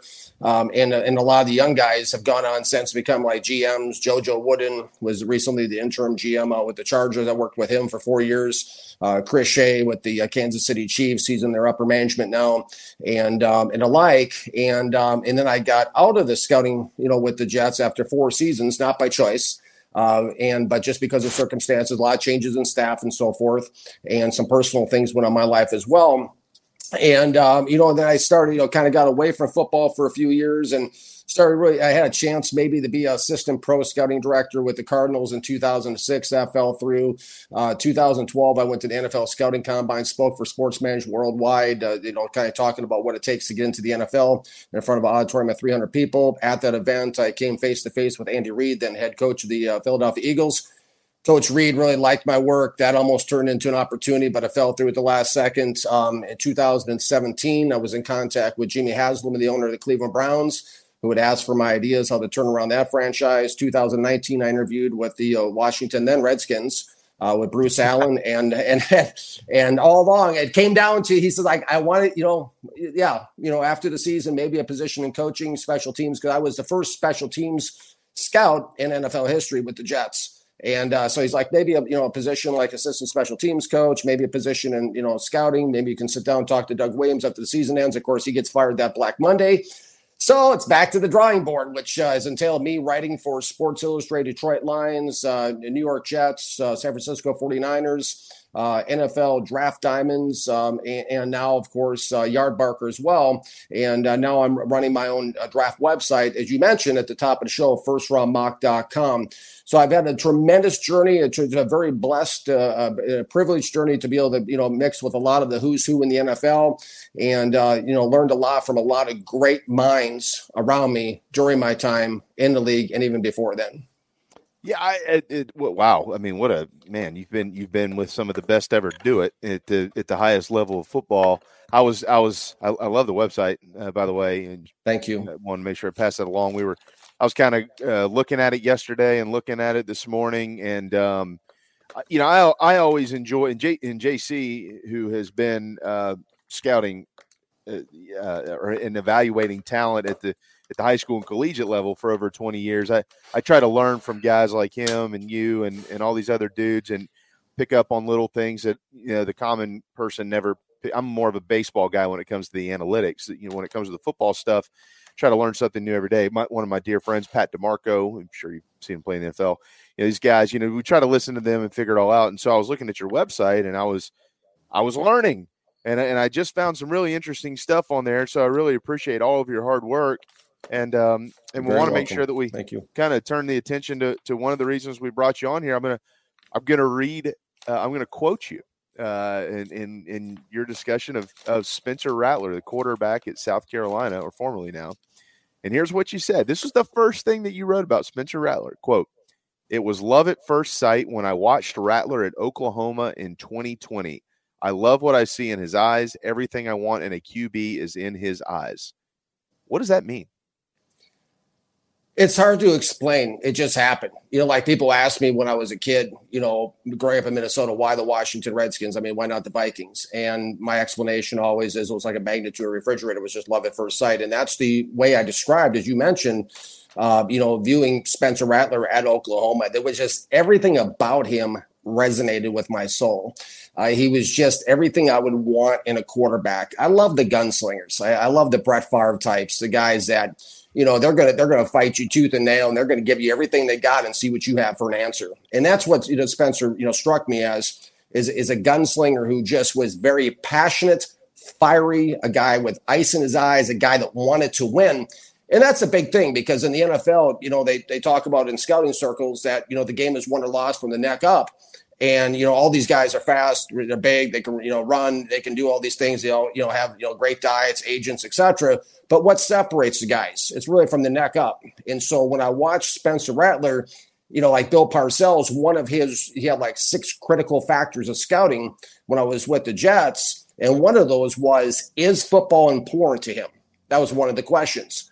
And right off the bat, I could see the answer is a resounding yes with Spencer Rattler is that this guy wanted to win in the worst way. And that really stuck out to me as something that really resonated with me because believe it or not, when I watch a lot of these guys, and no disrespect towards anybody at any level, but it's, you know, a lot of times watching these prospects on game film, it's, you know, it's different, you know, being a fan, right? I, am just like everybody else, like you guys, everybody else. I love, I, that's who I am. I'm a fan too at heart, right? So I, I, when I watch a game from a fan perspective, and you guys, you know, evaluate, like you said, know this that's a lot different when you watch somebody from an evaluation standpoint. As a fan, I'm watching the game, I'm drinking a beer, I'm eating a chicken wings. You know, hey, look at that. You know, uh, as an evaluator, I'm watching that specific player in every single detail, maybe two, three, four times on it, five times on a given play, writing just crazy amounts of notes. I have notebooks after notebooks stacked in my my um, my drawers, and you know, so it's like when when you hone in on a player, it's like okay. A lot of these guys are just it's like watching paint dry you know, on, on film. They they're just you know they dog it. Uh, you know, sometimes they play, sometimes they don't. Uh, Parcells called them Jags, just another guy. You know, and a lot of these you know don't don't stick out. But when when when they do stick out, when they do pop on game film, I take very special notice of that. And that's what happened when I saw Spencer Rattler initially. And like, who is this guy? And I've got to get to know him better on game film. JC, I know you're right. You, I can see you unmute yourself. You're ready to pop in there. Go for it, my man. Sure. And this has been a theory of mine, and educated theory actually. Um, and, and look, watching watching Spencer at Oklahoma and that offense was a lot of fun, right? but we all know that's not a pro style offense. We all know, mm-hmm. and in the Big 12, and especially pandemic year in 2020, nobody played defense that year in college football. Uh, I'm not saying it's fool's gold. After that, it comes to South Carolina, bad OC last year. Uh, they finally figured it out at the end, and you saw what happened. This mm-hmm. year, not a bad OC at all. Uh, in fact, a guy that I think got him ready, but not a lot of personnel around him, especially up front. They started, they had 12 different offensive linemen injured. By the end of the year, those guys were all playing at 60%. I mean, it was a, it was a historically tough year injury wise up front at South Carolina, and then no Juice Wells. So you had basically one receiver. To me, my theory is that actually makes him better prepared to step into the NFL. That, along with learning uh, a, a quote unquote pro style system where he has to check, has to make his reads, uh, has to has to get out there and quarterback uh, more so than maybe you know take a step and sling it to Mr. Five Star receiver against a Big Twelve defense. I think you know stats aside, uh, playing in the SEC these last two years probably has made him a better pro prospect. And maybe if he just had one more year at Oklahoma, won the Heisman, and, and gone on, maybe he's more ready to step in. Maybe I'm a Bears fan. Uh, shoot, you know, they get rid of Justin Fields. I, Spencer Rattler could step in, I think, and play earlier uh, based on what he's been through the last two years at South Carolina. Yeah, ab- absolutely. You make a lot of great points there. I, I think that, that he is, you know, pro ready, and that's that's the thing I look at too. Is that, you know, there's a huge difference, you know, between you know great college quarterbacks to me and NFL great quarterbacks. You know, and a lot of times what I what I say is that you know, I'm watching these prospects through, you know, the, the NFL colored, you know, glasses, if you will. And so I'm looking for things like, you know, you're, you're talking about like, you know, I, I, I definitely agree. I mean, the offensive coordinator, Dowell Loggains this year definitely did a great job of getting him pro, pro ready. I mean, the television announcers talked about it, you know, quite often during the games um, you know, and, and, also about how he had matured, you know, with those offensive line challenges you touched on, how he had, you know, kind of got in there a little bit more. And they talked about the leadership and the maturity that he had and, you know, kind of learning those different things that you alluded to. And, and so, you know, when I'm watching these guys, you know, I'm watching for things that translate to success in the National Football League that I've seen over the last 40 plus years things like you know okay uh, you know progressions. Are these guys going through the progressions in the pocket? Are they just one read quarterbacks just lock in and go? Um, so i mean quarterbacks in the nfl you see them they're looking around. They got to be able to go through multiple you know progressions with the complexity of the national football league and the defenses and everything that they have. Um, another thing i'm looking at too is is you know time to throw uh, that's that's a big one, uh, you know. And with with uh, and the thing I like about Spencer too, when he's back in the pocket, he's setting up shop, is that he's got extremely quick reflexes. I mean, you see him back there; he's just really, you guys, I'm sure you've seen it. Like he's really just really fast and moving around back there. And his time to throw is at you know, according to PFF, is 2.82 seconds, which compares, of course, it's a different level. It's an apples to oranges comparison, but it does compare to the Commanders' uh, quarterback Sam Howell, who's also at 2.82 seconds to kind of give an idea how that might translate. But I'm looking at, at, that. That's important. I mean, that's that's the thing that's really hurt Justin Fields in, in Chicago. I think his time to throw is like 3.23 seconds, according to Next Gen Stats, that that that that I mean, one Mississippi, two Mississippi, you better get the ball in your hands or you're going to be in trouble and you're going to be running around in the National Football League. So, I, so that's something I look at the time to throw. I, I, also look at, at ball placement, different than completion percentage. I'm looking for a quarterback that can put the ball where it needs to be with the receivers and so they can catch and go run right through it, opposed to jumping and diving and doing all this crazy stuff like we saw like a Zach Wilson, for example, do at BYU. And, and then also too ball security that's a big one too. And what i mean by that for our listeners is that you know is is taking care of the football not just the interceptions uh, but i also i personally chart uh, pbu's pass breakups during the games when i watch them. And i'm really looking at how many times are the defenders getting a, you know, a helmet a hand something on you know batting the ball down the line of scrimmage is something i look at. And that's some that's an area where spencer really improved this last season was making better decisions. The Spencer Rattler back at Oklahoma early on in South Carolina, I saw a lot of, uh, you know, kind of risky kind of, you know, kind of throws that, you know, make you wonder like, you know, should he really throw in that? But this season, and again, that's probably the influence, um, you know, of the new OC is that um, he really seemed to be making a lot better decisions, and that that's stuck out to me as well, guys. We've we've discussed a lot of things that you can continue to uh, improve on, you work on as a quarterback. It, there's also another side uh, of every athlete on planet Earth it's called God given ability. How much God given ability does Spencer Rattler have in your mind? A lot. He's loaded with it. He is the thing. The thing I, I like about Spencer when it comes to God given ability are his instincts. It, it, that's something that coaches can't can't teach. It's either like Parcells said, they're like you know they don't bite when they're puppies. They're generally not going to bite. And and Spencer has that feeling in the pocket, like he feels things around him. He's got very good instincts. So one of the things I've heard, uh, and and I don't I'm asking. That's why I'm asking you the question because I have no idea. I, I, think that the NFL has proven that this narrative can be false if you're in the right system. But you know, that people have talked about his height as being a concern. Is that a concern? No. Why not? I don't think it's a concern because of weight, because of his mobility.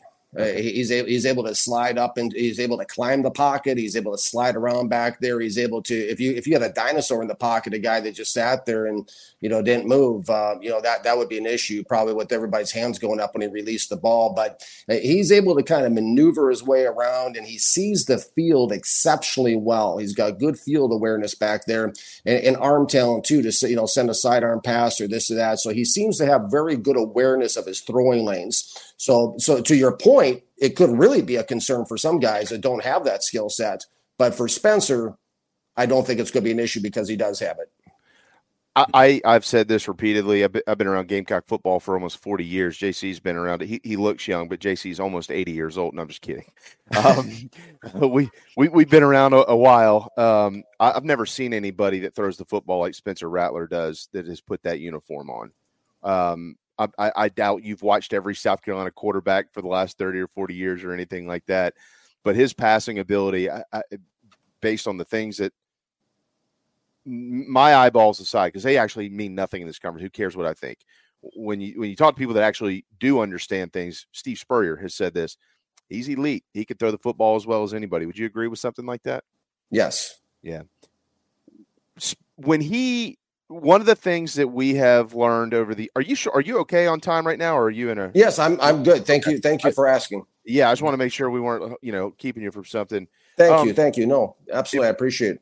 if we've learned anything over the years if i've myself have learned anything this, we were talking about this yesterday as a matter of fact with uh, with um with rattler is that when you and i'd like you to elaborate on the process here. Uh when you when you declare for the draft uh, or when you go to the combine and and the, all these all these organizations begin scouting you. Mm-hmm. they're they're they're they're they're turning over every rock turning through every page. They're calling uh, elementary school teachers and they're doing all kinds of things to figure out exactly who you are especially at this position. Uh, if they're if you're going to be the guy they want to lead their, their franchise when Spencer Rattler came into college football uh, and got to Oklahoma, we all know about the TV show that he was involved in when he transferred to South Carolina. That was one of the things that Shane got asked the most here. We all know Shane pretty well. Um, and, and, and it used to frustrate him. You know, he's like, that's not the guy that I'm bringing in, guys. I spent time, I, I coached this guy.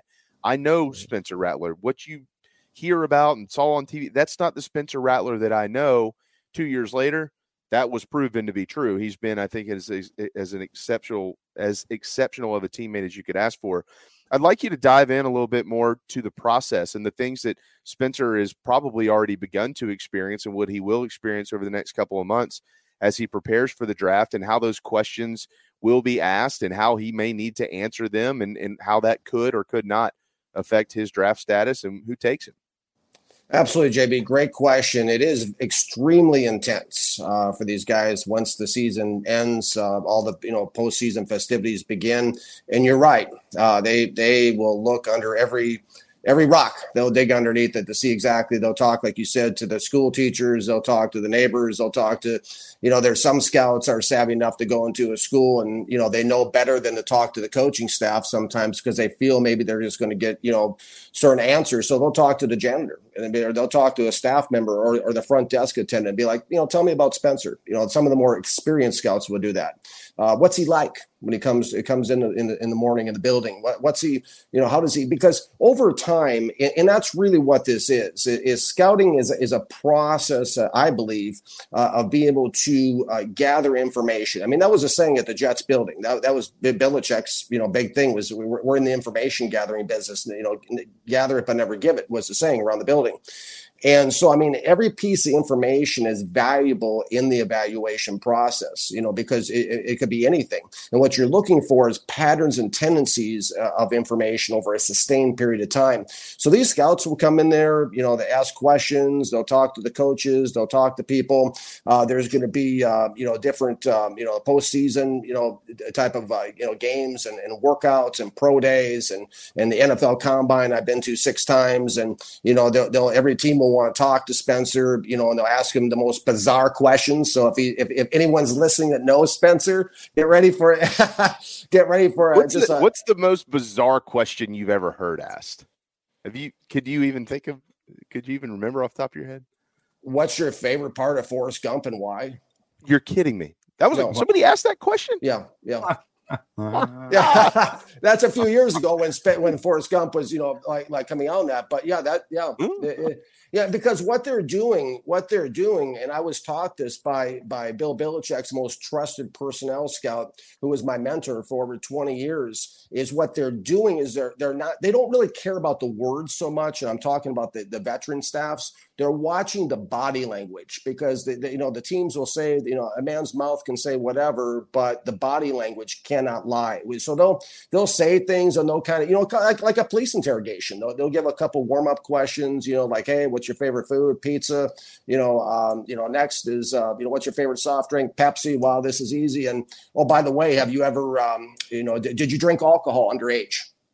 And the whole room would just go silent and you know like okay you know and, and so they'll do different questions like that. Um, and a lot of times and this is something else too i would tell you know spencer if he was listening or anyone who knew him in the process is these teams tend to ask questions only that they know the answers to.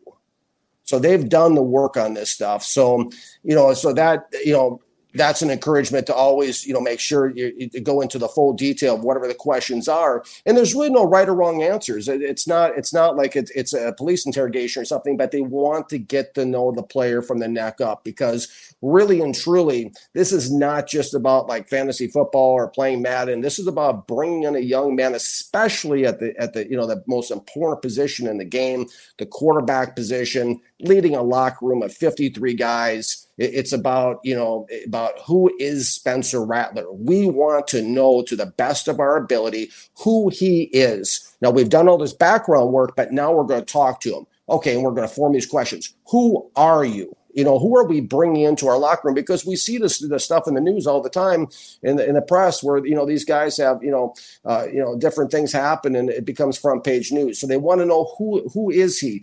Um, you know, how will he lead the team? How will he be able to motivate, inspire? That's a big one they want to know about. Is you know how are you going to? Because you're working with everyone's a millionaire here. You know, like how are you going to inspire your teammates? Um, you know, tell me about a time that you inspired, you know, your teammate. Tell me, you know, about this or that. So that that's really the thing they really will get inside of his head. And of course, as we all saw last year with CJ Stroud, with that, you know, that test he took pre-draft, you know, teams will give you know different psychological testing too during the process. And, um, and of course, then there's the offseason. A lot of players will go and join like a program like Exos um, that, that do a great job, those folks, and prepare them for the you know combine prior to that. Then you go to the combine and you go through all the drills. And another big thing you should be prepared for too is that you know working with different receivers. That's a big. That's the reason why the combine exists with the drills and stuff is because okay, you've worked with this guy for two years every day after you know practice and throwing passes. Okay, now let's see how you are with these four guys that you've never met before in your life.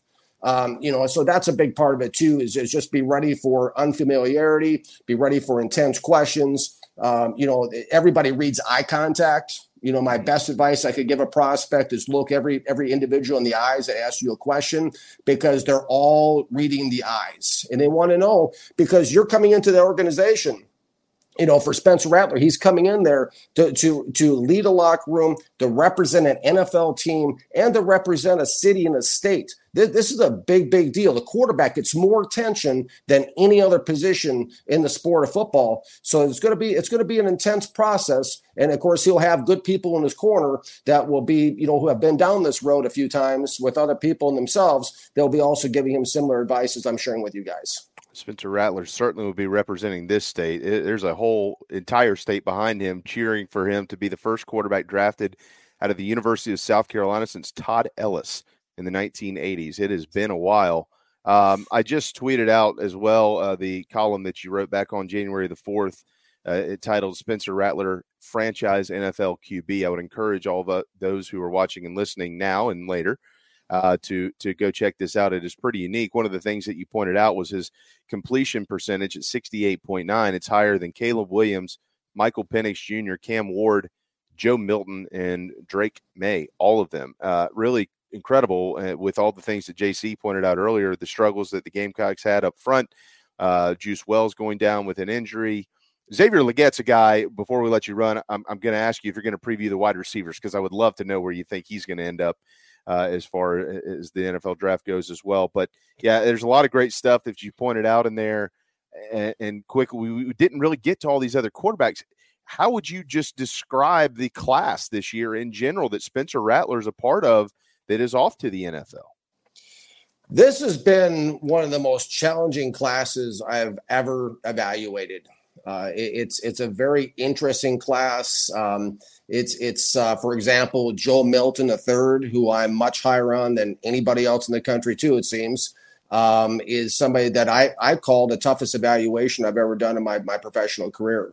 Um, it, it, yes, and uh, but but but it was challenging because when you look at a Joel Milton, for example, he's the guy with the huge arm, you know, can throw an orange like out the stadium, you know, and and, and uh, these videos he puts on stuff, um, you know. But but the, the the part of it is is how does he translate again the progressions, the the, the ball placement, the ball security, the the time to throw. I mean, Joe Milton III has the same time to throw as Matthew Stafford. A lot of people don't know that. Um, and so, so, but, but, you know, looking at that, that's why Milton was a, a challenging. Uh, Michael Penix Jr., my QB two in this behind Rattler, was challenging because uh, back when Penix was at, at, the University of Indiana, I had an undraftable free agent grade on him because the guy couldn't stay healthy, and then when he could, his ball placement was all over the road. Um, you know, so so he went from you know Indiana being undraftable free agent on my board to moving up on the board once he got to Washington 2022. I think I had a six round grade on him. This year, he was much much better in terms of his accuracy. Going through his progressions was the biggest thing that Michael Penix Jr. improved on this year because he's now before he would just lock in with with that huge elongated throwing motion like a Mark Brunell or something. He would just lock in in the past, but now he's like looking around and he's even like doing something CJ Stroud was famous for doing in my mind at Ohio State was looking off defenders and then, and then going. So it, so it helps cut down on, on the uh, um, uh, PBUs, the past you know breakups and stuff like that. Um, you know, guys like uh, the challenge with with Drake Maye. I, I love Drake Maye in 2022 game film, and I've watched every single snap of Drake Maye and Caleb Williams over the last two years. And but he regressed he regressed on his 2023 game film in my mind. Uh, he was um, he seemed like he was a lot more frustrated, a lot more like an inward anger. It seemed like he had, um, and he was pressing the ball a lot more, and so his his downfield ball placement was just average. Same thing with Caleb Williams. He regressed a lot uh, this season in my mind, um, and that that's that's the surprising part that the national narrative is that you know this guy can't seem to do anything. It's like he's Superman. He can't do anything wrong. I mean, he stays at QB one from the time, you know, from way back when. He's and he's soft, in my opinion. Caleb, soft. I, I and again, Bears Bears have a decision to make, right? I, I, don't care if he throws it better than Justin Fields right now. I, I would. I'd trade and let him be generational and get as much draft stock as you trade him to Phil's y'all's commanders. Trade him to commanders. No, y'all, y'all tell, hey, he's a DC native. Let him go home and see what happens. And and if I can if I can go, point, quickly point out to your Yeah. point about about um, about Caleb Williams is we talked about Justin Field having the slowest time to throw in the NFL on next gen stats at 3.23 seconds. Well, Mm-hmm. Caleb Williams, according to PFF, has 3.21 seconds. So it's like the same time to throw on top of it, plus all those different issues you got going on from the neck up. So yeah, I completely agree with you on that. But yeah, it was it was a very challenging class for sure. I, I evaluate. I think total. I think I looked at 196 games on this on these on these eight quarterbacks I have Wow. on my quarterback board. So that's like if you do the math, that works out to like 12 seasons of, of you know for for an NFL team. you know, so I mean, I looked at a lot a lot of game tape and ground through it. So, but it was challenging because of all those different you know the ways that some of those quarterbacks had changed. Some got better. Uh, you know, like like Rattler improved and and Penix got better and and Joe Milton the third got better and other guys you know kind of slid down and um, you know and so it's it's, it's it was definitely a challenge. I, I, one of the one of the interesting tidbits I picked up from your column about all these quarterbacks, uh, Daniel, was um, the on Caleb Williams. Uh, the two I didn't realize that two and nine against ranked competition since he's been at Southern Cal. That's that's telling, uh, and that's something I'm that I'm understanding that uh, you know NFL guys pay attention to. How do you play when you play against the best? And hmm, we'll see. Uh, so, what do we expect from you going forward? Like, will will you continue? Uh, I, I mean, this is what you do. So, like, can, will we expect uh, uh, similar draft board style rankings of different positions as the draft approaches in a couple of months? Absolutely. I'm working hard. Uh, believe it or not, it takes me about um, about about 10 months of working about 17 hours a day, six days a week to set a first round board. Um, and so it, it's a very involved process for me. So, so, and that's uh, six days a week. Um, and so, yes, I, I will continue to release uh, scouting evaluations. I just finished up the quarterbacks, and I just started uh, with the wide receivers class. And then after that, I'll do, you know, I'll do Brock Bowers again. I'll circle back and do him, the offensive lineman, go over to the edge rushers, corners. You know, I'll eventually work my way around to everyone, and hopefully, uh, you know, knock on wood here on on the uh, on the table that I'll have a, uh, an official released uh, first round mock as of March fifteenth. And uh, so it'll be all out, you know, doing shows, doing, you know, I, I manage a team of writers at first round mock and, and, uh, you know, and just, and just grinding through the tape because as the old saying goes in scouting, the game film doesn't lie.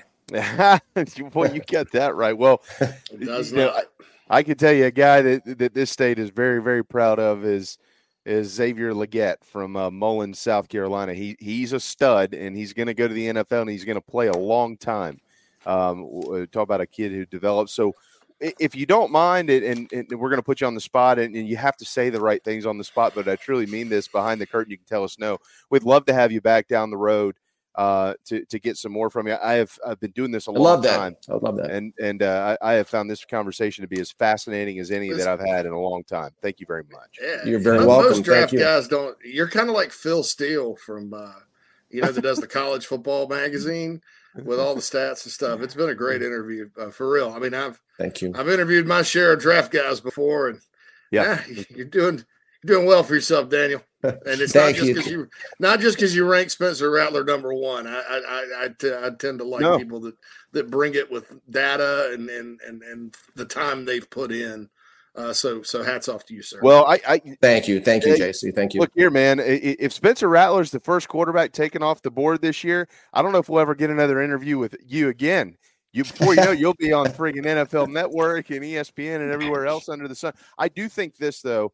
He's a he's a combine guy. He's a guy who will gain a lot by going to the combine and performing well. Mhm. I think he will perform well. Um, and uh, and I'm and I got a feeling by the time we get into March, uh, some of the narrative that's out there on Spencer Rattler is going to be changed a little bit across the country. He's not that it's bad, but there might be some guys maybe a little bit more in line with you, a little bit higher on him and what he can bring to an organization. So hope that's true. Loved I loved every minute of this conversation. Can't thank you enough for accepting our invitation, and we can't wait to have you You're back. welcome. Absolutely. I can't wait to be back in the show with you guys as well. Thank you so much for the opportunity and uh, continue doing what you do. It's it's it's been fun. Yes, sir. Thank you. Thank you, man. Have a great week. You too. Thank you so much, guys. Daniel Bye-bye. Kelly, firstroundmock.com, firstroundmock.com. I'd put that in the Rolodex. It's it's really interesting and uh, and you'll learn a lot. There's no question.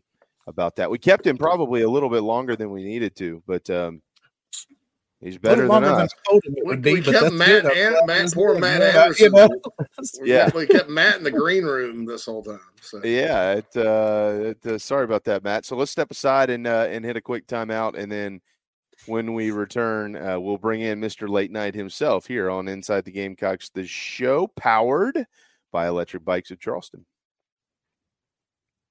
Gamecock Traditions, South Carolina's elite retailer for anything Gamecock related. The best selection for basketball, baseball, football, tailgating, kids stuff, and everything else. If it's got the Gamecock logo, it's got to be at Gamecock Traditions. Most importantly, they ship it to your doorstep. Order online at GamecockTraditions.com, where there's always a sale. Gamecock Traditions, GamecockTraditions.com, a tradition unlike the others.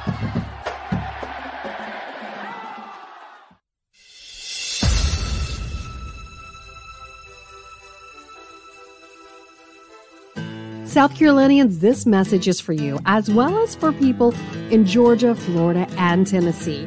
If you think you may need work done to your roof or a new roof altogether, there's one simple name to remember Elite Roofing and Restoration. South Carolina native Jeremy Johnson has been helping people in the South make sure they have the very best people checking on and building new roofs for over 25 years. Fully licensed, bonded, and insured, they provide the best service possible. Call or email today 678 781 1998. That's 678 781 1998, or you can go to eliteroofingga.com. Schedule a no hassle free inspection today. Wind damage, hail damage, or just wear and tear. Don't settle for second best. Let Jeremy Johnson and Elite Roofing and Restoration take care of it all for you today.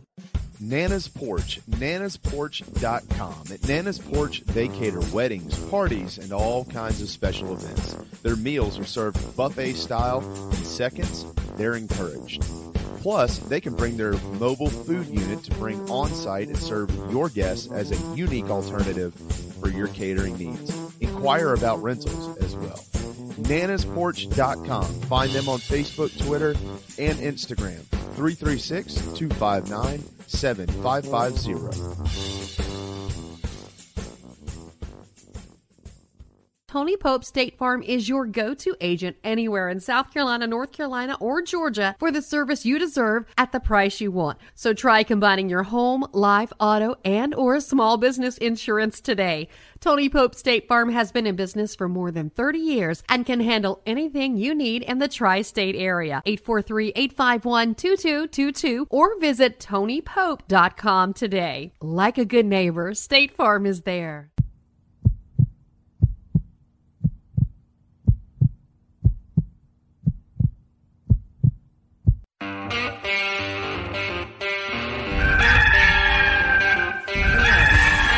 And we welcome you to Founders Park. It's time for baseball, folks. Oh, there's a blast off the bat of Petry.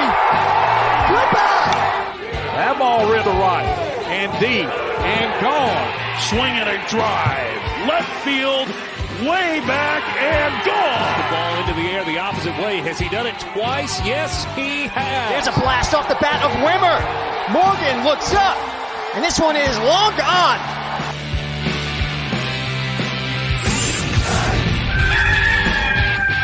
There's a high drive. That ball is tagged. That ball is way, way, way out of here. A grand slam home run for Ethan Petry. What else can this young man do, Derek? My goodness, that ball was killed.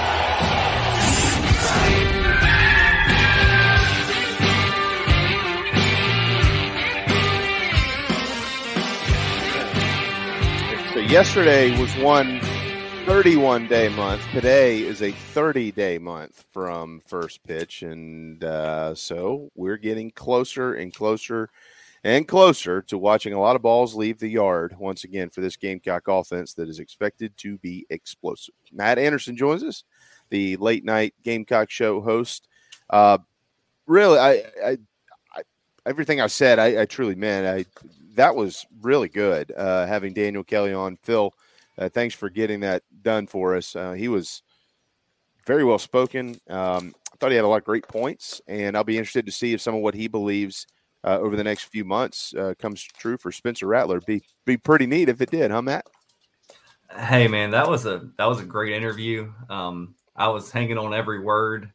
He um, clearly clearly knows his stuff and can talk it inside, backwards, and forwards, and all the way around. So um, I hope you guys can get him on. You know, a few more times, especially before the draft and maybe after the combine as well. I think we're going to have him on tomorrow from uh, 12 until 2. I know I approached him yesterday. I was like, ah, 10, 15 minutes, man. We'll get you in and out. You know, if you want to, let me know, join. I didn't hear anything, and I was like, oh, well, I just kind of wrote it off. And then this morning at like 1032, I'm, I'm looking at Twitter and I see a notification pop up on the Big Spur side, and I was like, oh, it's oh, okay. I got a response to my message. So yeah, we threw it together and we were able to pull it together last minute. But yeah, appreciate him, man. That was that was good stuff. I mean, it's you know, and you're talking about, you know, former Jets guy and things like that. And you're like, ah, yeah, whatever. And then he's like, no, I worked at the Jets with Bill Parcells and Bill Belichick. And I'm like, oh, well, you were on that Jets uh, staff. Yeah, well, okay. yeah. Let's go. Yeah, you really are into the some of the biggest minds in this game. yeah, he's uh he he's pretty good at it. So we, we will definitely have have him back on and um Mm-hmm. I uh I'm excited to to do that. Um, yeah, I you know I, I that's yeah. an industry you can run into some real clowns too. I mean, yeah, right, right. It's it's a very fractured, not consolidated, once a year kind of thing. Still, still a lot like recruiting used to be back in the day when there was no rival, no network or anything. You know, you just got a lot of guys. It's, it's a hobby, and no, no disrespect for them, but I, I do like the guys that have actually worked in pro football. you know, those those guys, and they're different they're different than college people, man. Those NFL guys, like they they are looking at they got a completely different set of eyes and opinions about this. And if you notice how a lot of intangibles come up with those guys, it's not just mm-hmm. speed. It's because everybody's good that they're looking at. So uh, enjoyed the conversation. Sure. Yeah. Yeah. I, on top of that, uh, sorry, JB, really quick. I just want to say, you know, all the film that he plows through, you're talking about 17 hour days and all of that. But I, I appreciated how he also brought some analytics in there as well, talking about some PFF, you know, seconds, you know, before you have to make a throw and how he compared that to the NFL. Um, so he has the eyeballs and he's looking at the numbers, which is pretty cool.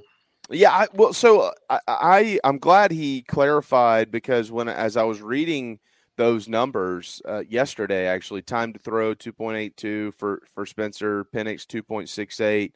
You know, I was reading that as uh, how much time does he have to throw? Like essentially, how good is his offensive line? And and a lot of it wasn't making sense to me because I'm like, well, now wait a second here. I mean, you know, Bo Nix only had 2.44. Tua Tagovailoa only had 2.36. That doesn't make any sense. And then it, it, it made sense. No, it's how much time does it take him to throw the football?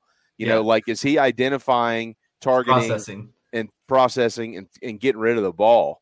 Uh, I'm clearly, you know, it has to do with, you know, does he have protection and stuff like that too? But like, you think about how how that data is actually compiled. Like, how do you get to that data? Well, Spencer Rattler was sacked. How many times was he sacked this year? 43 times? Was it 43? It was up there, right?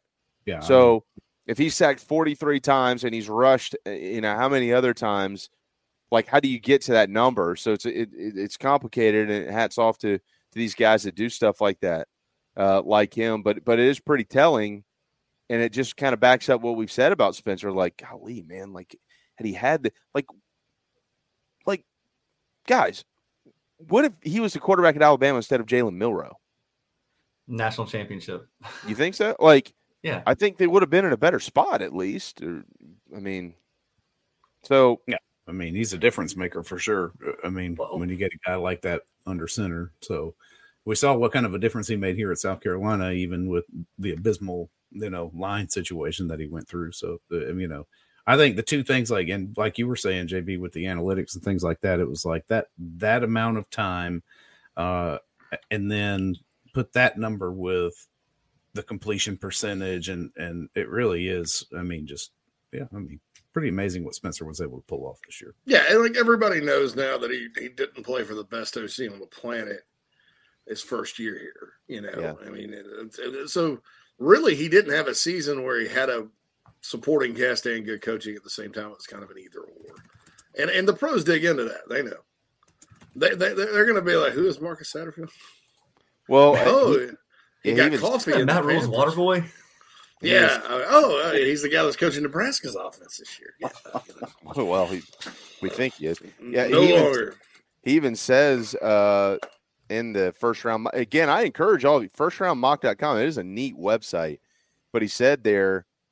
uh, It, I'm I'm reading directly here. The most encouraging part of his film was improved decision making and ball security this past season. That maturation is thanks to South Carolina bringing in offensive coordinator Dowell Loggains, who has helped to pro ready Rattler with his 16 years of NFL coaching experience. Now, the biggest criticism, and, and this got left out of the interview, and, and I'll wear it, but there were some more pressing things we wanted to make sure we got in. But his biggest criticism was he he can be streaky, which I don't think that's a criticism. I think that's uh, I think that's that's fair. difference between him on the road and at home this year. Uh, protection has something to do with that, but Spencer, you know, was not as accurate, uh, you know, in, in those two settings. And, and there are games where he, he he was not, you know, as accurate as other games. But the streakiness showed up more. I, I think if you're evaluating 2022, you, you- you're looking at streakiness. I think if you're looking at the Georgia tape, you're thinking that too, JB, because look at him first half to second half against Georgia. First half, I think 16 for 18, second half, six for 24. You know, um, so maybe that's something to do with it. But uh, It also had to do with uh, every time the ball was snapped, he was staring at Georgia's defensive line instead of the rear ends of his offense. yeah, yeah. And look, I'm not saying every time Oh, he threw it Jesus, in. you again? yeah, I'm not saying every time he threw it in completion, it was uh, uh, incompletion. It was um, you know, not it was somebody else's fault. You know, Yeah, under heavy Uh, but he, uh, you know, I thought I thought this year, you know, I thought this year the streakiness is a little different than it was last year. You know, there, Well, there's I'll tell you something reasons. crazy. I'm looking at his numbers right now from you know his two years South Carolina. Would y'all believe that Spencer had the exact same amount of pass attempts in 2022 that he had in 2023? Yeah. 399. Isn't that crazy? I know. It's amazing, like what a different system will do for you, right? Like, yeah, it's uh, it's yeah, it's a, I saw that not too long ago. I actually forgot about that stat. I'm glad you brought that up. Hey, if y'all do y'all know Darren Stoltzfus? I don't. Yeah, I know You who he is. You know, Darren Darren used to be at Channel Four with Scotty in Charleston, and he's down in Orlando now at WESH. Uh, he tw- he tweeted this video that I just retweeted, and it's captioned "Live look at the transfer portal versus Roll Tide," and that's why I'm laughing. I'm not laughing at Spencer Rattler. I'm laughing at this video. So if you go to Twitter and look at my retweet, you will probably about pee your pants like I just did watching this. I was just admiring that here. it is very funny. it's a funny ass video, man. It's not funny at all. Like that guy's got to be dead, right? But All right, yeah, but yeah. it's pretty. Uh, if you get a chance to check that out, I, I can't explain it to you unless you can just get on Twitter and check out my Twitter page or Darren Stoltz's Twitter page. Uh, why is he tweeting that? Uh, because Alabama is getting hammered in the transfer portal, and I mean hammered. The latest is Kadyn Proctor, who started every year up front at tackle as a true freshman, top five overall recruit in 2023. He is 6'8, 365 pounds. I don't even know if there's enough room in the transfer portal for him, but he's he's gonna get in there. Uh JC, any chance that the Gamecocks can sign him? Well, let me get in quick before the message boards do. No. Yeah. Oh, okay.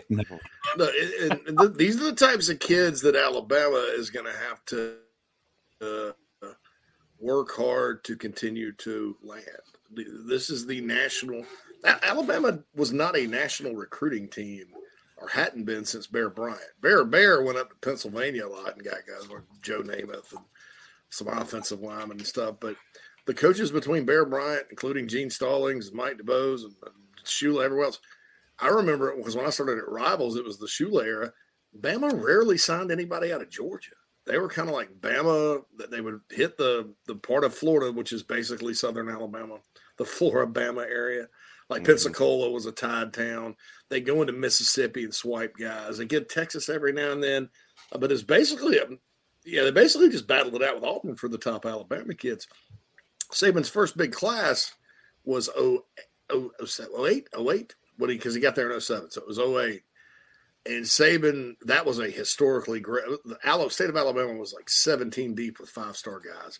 Barrett Jones, who was a legacy, was sitting over there in Memphis.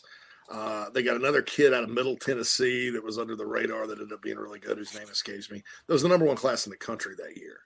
Uh, and that's when Julio came in, Marcell Dareus, who was a three star guy from Alabama. Uh, and, and, so that was the, the class where, hey, they signed everybody at the top.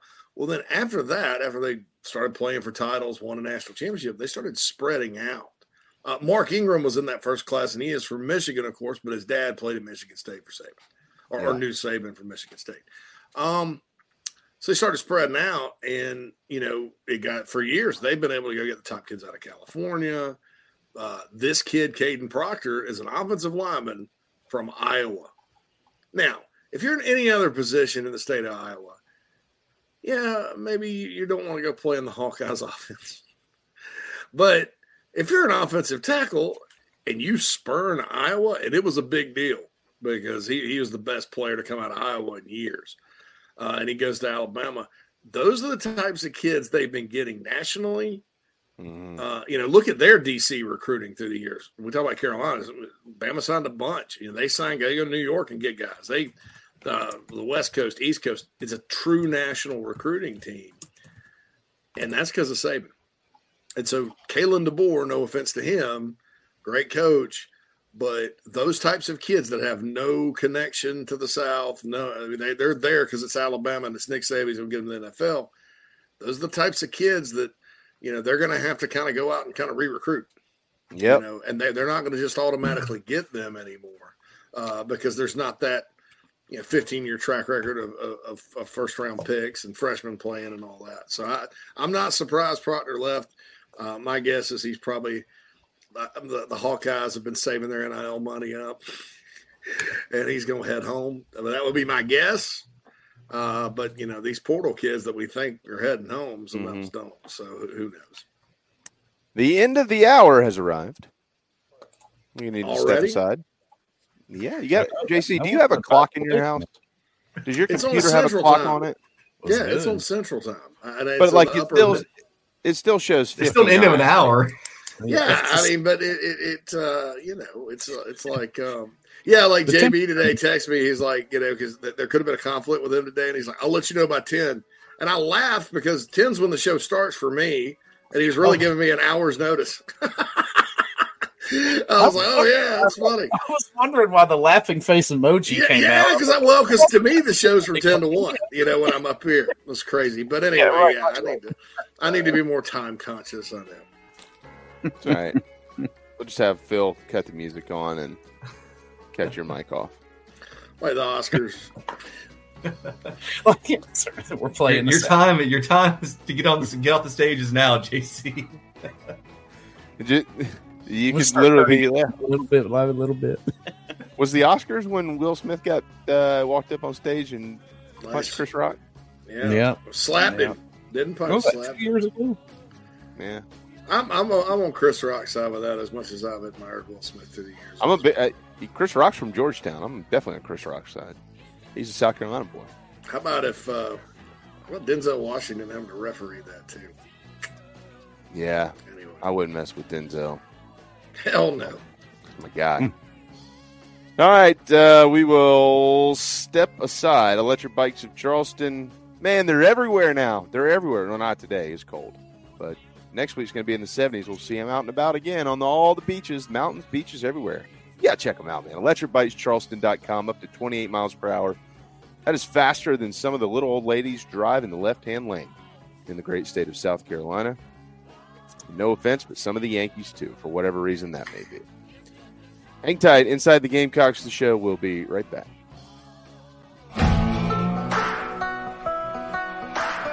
Chicken cock originated in Kentucky, like so many other bourbons. And so the resurrection of it, you know, Paris, Kentucky, that's the county seat of Bourbon County. So much of this whiskey was being made in that Bourbon County, put on ships and, barges and shipped down Ohio, down the Mississippi, and got to New Orleans where it got distributed all over the world. And people kept saying, well, hey, I want some more of that whiskey from Bourbon County. And so that's how bourbon whiskey uh, got its name. And chicken cock originated actually in Paris, Kentucky, in, in, which is today Bourbon County. If you're in the upstate of South Carolina and are in need of residential real estate services, Cindy Bass Searfoss of Coldwell Banker Caine is for you. Ask her about the village at Creekside, all of her listings in my hometown of Spartanburg, South Carolina, right there on Daniel Morgan Avenue, married to a lifelong Gamecock fan. And many of our listeners have already bought homes from her and been 100% satisfied with the detail and care she uses. Cindy Searfoss, 864 414 5271, Coldwell Banker Caine in the upstate for your real estate needs.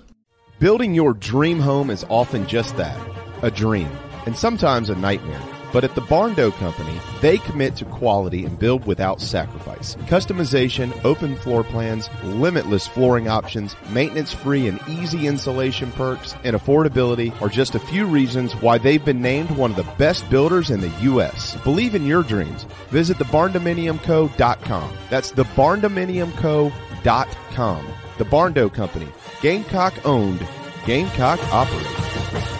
The preferred sign partner of Gamecock Athletics is Signarama Columbia, and they should be yours too. A full service sign company that handles design, production, install, and service, Signarama Columbia has helped to bring to life the perfect vision for so many all across South Carolina. Owned and operated by proud Gamecock alumni, they can handle all types of signage, including interior and exterior, vehicle graphics, and more. Go to Signarama.com and find the West Columbia location or call them at 803 407 9284. Bring your brand to life with Signarama Columbia, and go Gamecocks!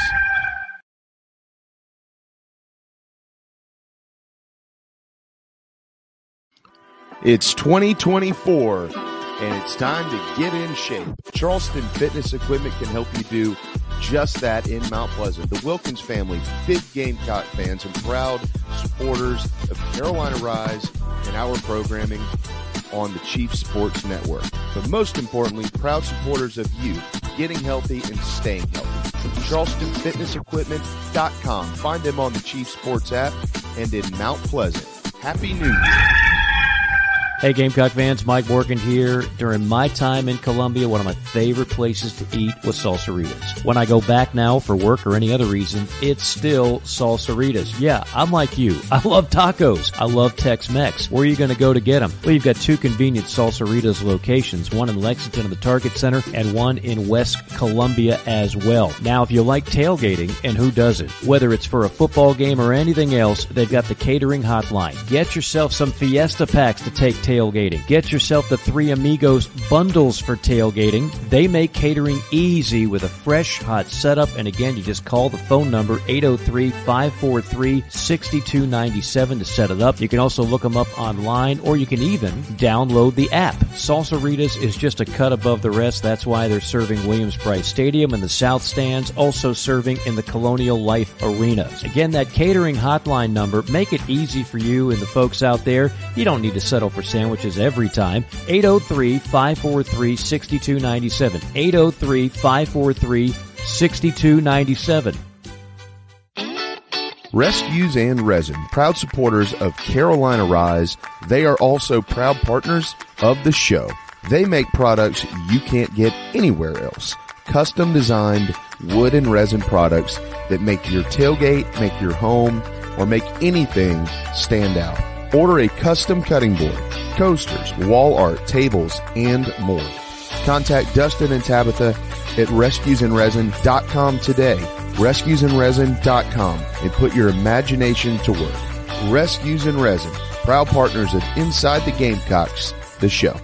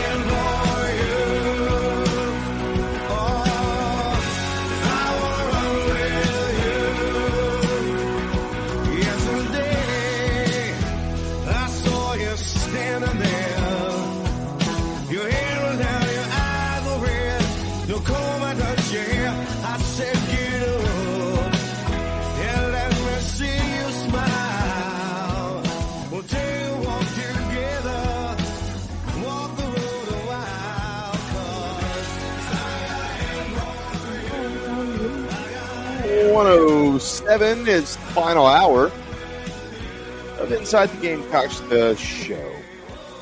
Gamecock Traditions keeps us all looking good during football, basketball, baseball season, and pretty much any season, all seasons.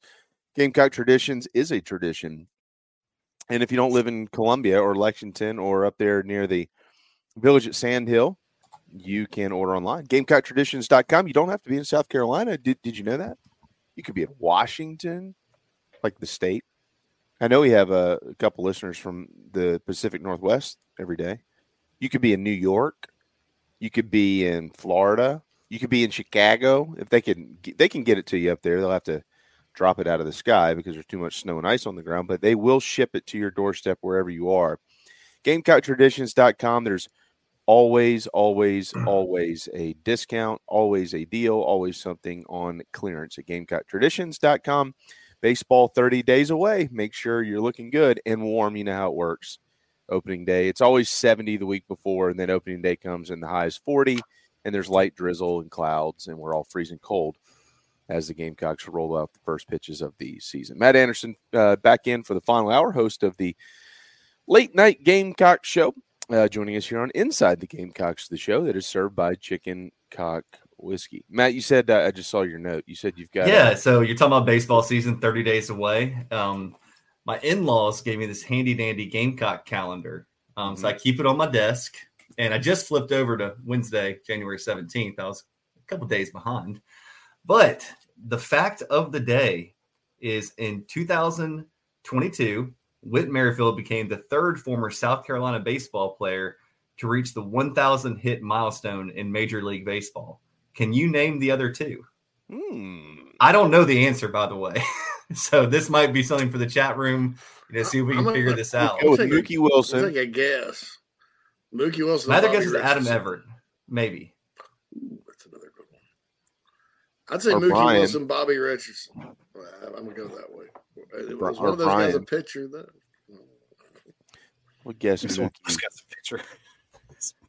Yeah, throw in the Uh, chat box if you guys know it. But I think Mookie's, a, you know, obviously one of them. You know, when you said that, immediately clicked. But I don't know the other one. He just the third? Well, as of 2022, or in 2022, Whit Merrifield became the third former South Carolina baseball player to reach the 1,000 hit milestone in Major League Baseball. That is interesting. Um, hmm. All right. Yeah, I would. Th- I I would think that uh, Mookie. Uh, there might be another one from long ago. I mean, it's got. It would have to be long ago, though. You know what I mean? I mean, I'm trying to think. Yeah, but Bobby Richardson did not attend the University of South Carolina. No, no. he did have a thousand Bobby. hits. Um, Dave Hollins? Justin never got to a thousand. Um, he was at nine fifty, I think, think, or nine fifty one. I mean, he was he was like forty or fifty hits shy of a thousand, if I remember correctly. Because I, I get, I'm like, dude, you couldn't even get to a thousand hits in the big leagues, man, brutal. I'm just kidding. Oh, he loves, dude. There ain't there ain't a dude, there ain't a soul on planet Earth. I like getting more up in their junk than than my, than my man because he will tell you real quick exactly where you stand. He doesn't care. Yeah, I don't know, man. I, it, it, it would probably. Uh, I'll, I'll have to think about that. I Mookie guess Wilson, know the answer. Mookie Wilson is one. I tell you Mookie is exactly who would know the answer. Tommy Moody. That's So what I was just thinking. Tommy would know this. Yeah, Tommy, if you're Yeah. he would have been able to spit it out in two seconds. So Mookie is one. All right, we're we'll we'll continue to uh to to try to figure this out. Um, Mookie Whit Merrifield, who's uh, speaking. It's not Adam. It's not Adam Everett. Whit is going to Brian be Roberts down there in the chat box. Did Brian Roberts do it? I said Brian earlier. That was Okay, one of my guesses, but I don't. I don't know if Brian did it or not. I would Actually, think that he if, said he got 1,500 hits. who did. It's, Brian it's Roberts. Brian Roberts, I think. Yep. But does Brian count because he only played for Carolina for one year? Well, so did I don't think Mookie Wilson played more than one year, did he? Yeah, Mookie played for. For your uh your boys, the Well, he played as Farmer Methodist, but then he played. I think it. I don't know. I, I, maybe it is Brian. Might be. I don't know. That's a that's a good question. That's a good question. Keep it coming. That actually is not a bad thing that you uh, you, that you just did that. JC and I just had a little conversation this morning about uh, some future programming around here. So maybe that'll that'll contribute to some of that down the road. Um, all right. So last night in college basketball, it was another night in college basketball where if you were ranked, watch out. Now Purdue did uh, not get upset at Indiana. I thought that game would be closer than it was. It wasn't. Uh, Mike Boynton continues to struggle at Oklahoma State. This is this might be the last year, unfortunately, for Mike Boynton uh, in Stillwater if they can't get it going, and they can't you- get it going right now. Have you heard the stat about Oklahoma State playing at Kansas? They haven't No. won there in like 30 their last 33 tries. really? It's un- no, it's Oklahoma, not Oklahoma State, but still they played over the weekend. That's a wild stat. Yeah, it's uh well, I mean it yeah. yeah I, well I would bet there's a few of those stats out there in the Big 12 with Kansas. Yeah. You know, you don't just walk into Lawrence and win. Uh, Tennessee takes down Florida, and then from there is when the upsets began. Ninth ranked Baylor walked into Kansas State. They go down. Kansas State 68 to 64 uh, over the top 10 Bears. Raise your hand if you put this on your bingo card because we didn't. Uh, Penn State pulls off the stunner against 11th ranked Wisconsin. Penn State now 9 and 9 on the year and 3 and 4 in the Big 10, 87 to 83, a high scoring affair in Happy Valley. Here's another one. We mentioned this one yesterday. It could happen. It in New Mexico was just a point shy of 100, 99 to 86. The final over Utah State. Uh, uh, you don't just walk into New Mexico and beat them in basketball. That's actually true. Uh, they are pretty good at home, 15 and 3 now on the season, 3 and 2 in a very good Mountain West Conference. Cincinnati, another overtime upset in the top 25. Uh, TCU went into Cincinnati and walked out losers. The Bearcats now 13 and 4, 2 and 2 in the Big 12. And then 24th ranked Iowa State on the road at BYU. If it's cold here, it has got to be cold in Provo, Utah. Luckily, they play the game in a gym. That didn't matter. 87 to 72, the final score for BYU uh, over the Cyclones. And that is what happened in the top 25 yesterday. Today, in the top 25 is 22nd ranked Ole Miss in danger of getting beat on the road at LSU. You betcha. The Bayou Bengals are three and a half point favorites in that ball game. Mississippi State is in Rupp to take on the Wildcats, who will be in Columbia next week. Kentucky is a six and a half point favorite at home uh, over the Dogs. 18th ranked Creighton is on the road at UConn today. UConn is number one in the country, and they're six and a half point favorites against the Blue Jays on Fox Sports One in Storrs, Connecticut tonight at seven o'clock. Uh, elsewhere in the top 25, Louisville is at uh, fourth ranked North Carolina. Clemson once thought they were the class of the ACC. They are not. The Tar Heels are proving to be that at this point in time. 13 and 3 overall, but 5 and 0 undefeated thus far uh, in conference play. Texas Tech is at Houston tonight. That's a 25 5 matchup in Houston, Texas. 13th ranked Auburn is on the road at Vanderbilt. Vandy is 0 3, 5 and 11 in the in the SEC. Now they gave Alabama a run for their money not long ago at Memorial Gymnasium in Nashville. Auburn is playing lights out basketball right now, maybe the best team in the league. Uh, they will uh, try to go and improve it tonight. And then uh, Southern Cal and LeBron James. Does LeBron James' kid even play, or is he hurt? I don't know. But they're at Arizona he's tonight. playing, but he's not, not doing Well, they're well. going to get their ass beat. Arizona's going to whip them tonight on ESPN, so who cares?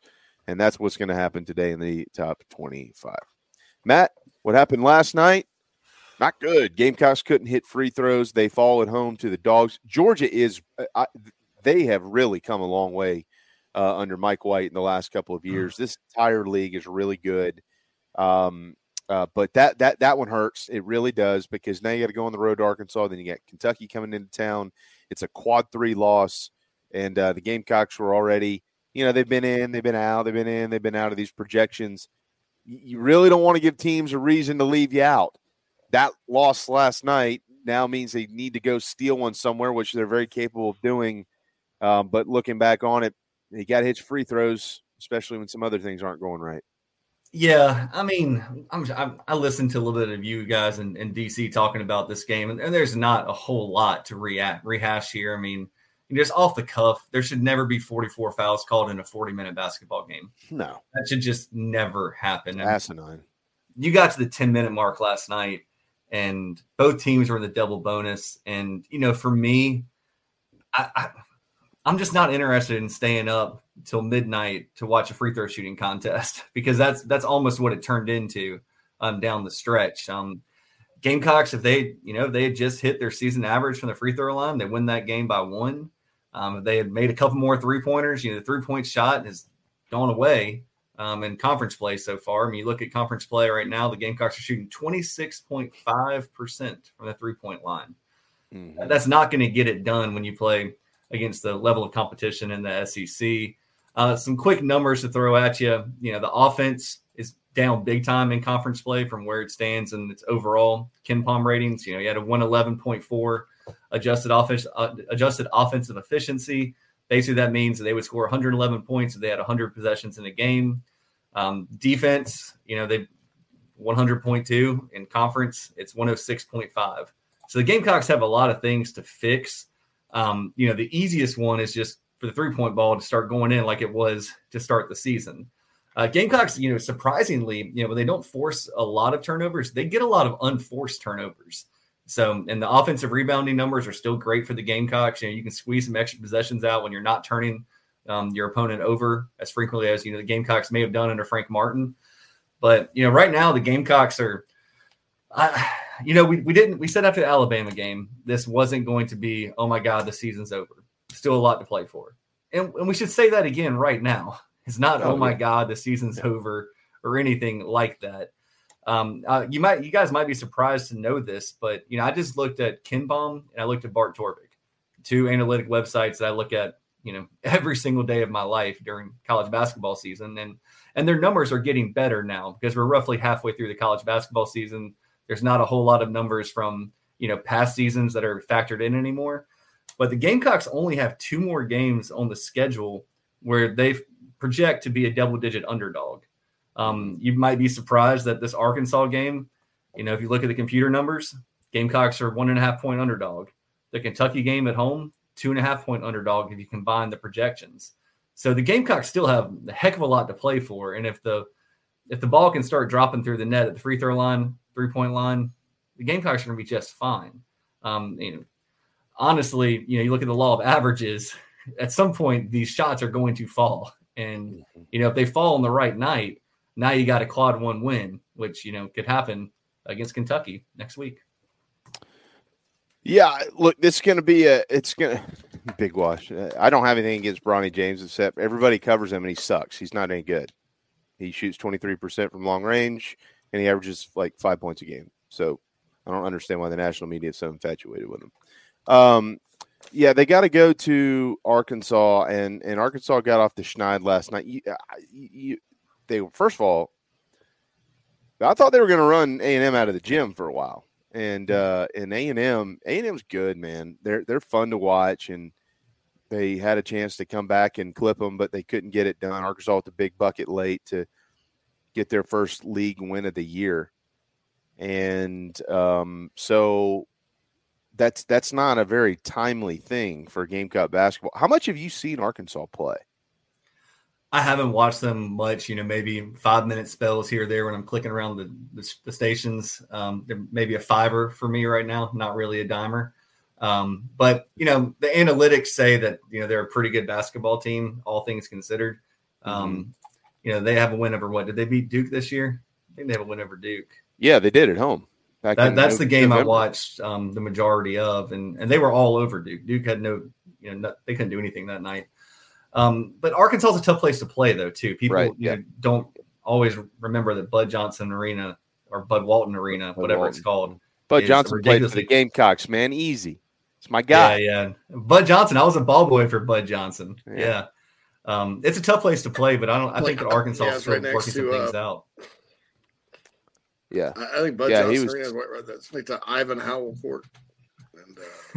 He's six. el- He's six eleven, wasn't he? Wasn't Bud Johnson six eleven or six ten? Yeah. Yeah, Bud. Yeah, a- Bud played with the Howells, um, uh, Lower Richland or Eau Claire one, or maybe He he, played at with Jermaine with Jermaine O'Neal. O'Neal. Yeah, Yeah. yeah, Jermaine O'Neal played for Georgetown. Yeah. Was Yeah. solid player for the game. Um. Yeah, he also if you look at Arkansas' Ryan schedule, Stack. JB, um, you know, the loss to UNC Greensboro, not a good one. I think Kentucky lost to them as well. No, no shame in losing to Memphis. No shame in losing to North Carolina. No shame in losing to Auburn, even Oklahoma. The Georgia loss, Yeah. we just saw what Georgia did to us. Um, Florida, you know, Florida didn't look great yesterday against Tennessee, but they've been decent so far this year. So I think that Arkansas, you look at KenPom, they're 89th in the country. They're better than 89th in the country. So don't Mhm. just look at that and say, "Oh, wow, this team stinks," because look at their record or 10 and seven or whatever. Um, it's going to be a tough game. Arkansas still has talent. Like they have more talent than than South Carolina has on their roster right now. Funny enough, they have a kid named El Ellis, kind of like Eli, coming in for Gamecocks. In Yeah, bit. I saw that. Um, something else I saw the other day that was funny. I was looking at Frank's box score against Rhode Island, and obviously Rhode Island beat UMass the other night. But Rhode Island has a kid on their team, number five. His name is Always Right. Just Really? absolutely cracked me up. Yeah, his name's You're Always kidding. Right. No. no way. Always right. That's that's too funny. I have not seen that. Uh, you do not pass go, and may God have mercy on your soul. Yeah, that's pretty uh, well, well done. Yeah, I look. th- th- That's in, and you're right. I mean, so they're four games in, you know, um, and like, um, I- there's no reason to like. If you ask the question, okay, is South Carolina where you thought they'd be? Are they better than that you thought they'd be? Are they worse than you thought they'd be? I I still think if everybody's being honest, nine out of 10 or maybe eight out of 10, I don't know, would probably tell you uh, they're ahead of where I thought they'd be. Uh, but like, you know, w- once you start winning games and you, you prove that you can play a little bit, you know, people, people want more, people want more. And the other thing with that loss last night is that, um,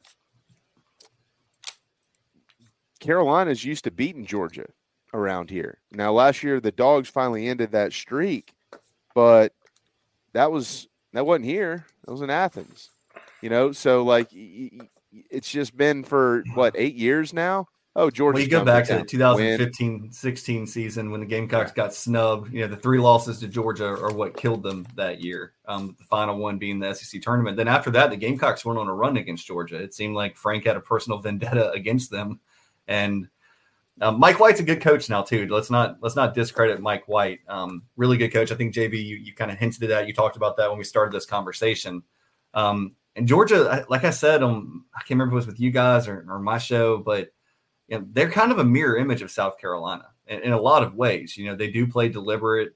They do, you know, play pretty good defense. You know, not elite defense, but they they scratch and claw games out. And the Gamecocks, you know, have been in, you know, back to back games when you talk about you know their last two that are like that. And and there's a lot of experience that comes with that.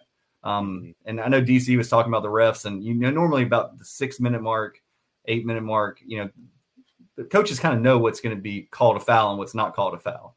You know, last night I don't think that either team knew what was going to be called or what wasn't going to be called. I mean, the the phantom flagrant on on Meechie um, was you know pretty tough for me to see. Um, I thought that Lamont probably could have got teed up if he really wanted to. to I agree with that. I thought he. I was wondering about that towards the end Yeah. of the game. I was like, this is this is kind of that opportunity. You know, you, you you're probably going to lose at this point in time, anyways.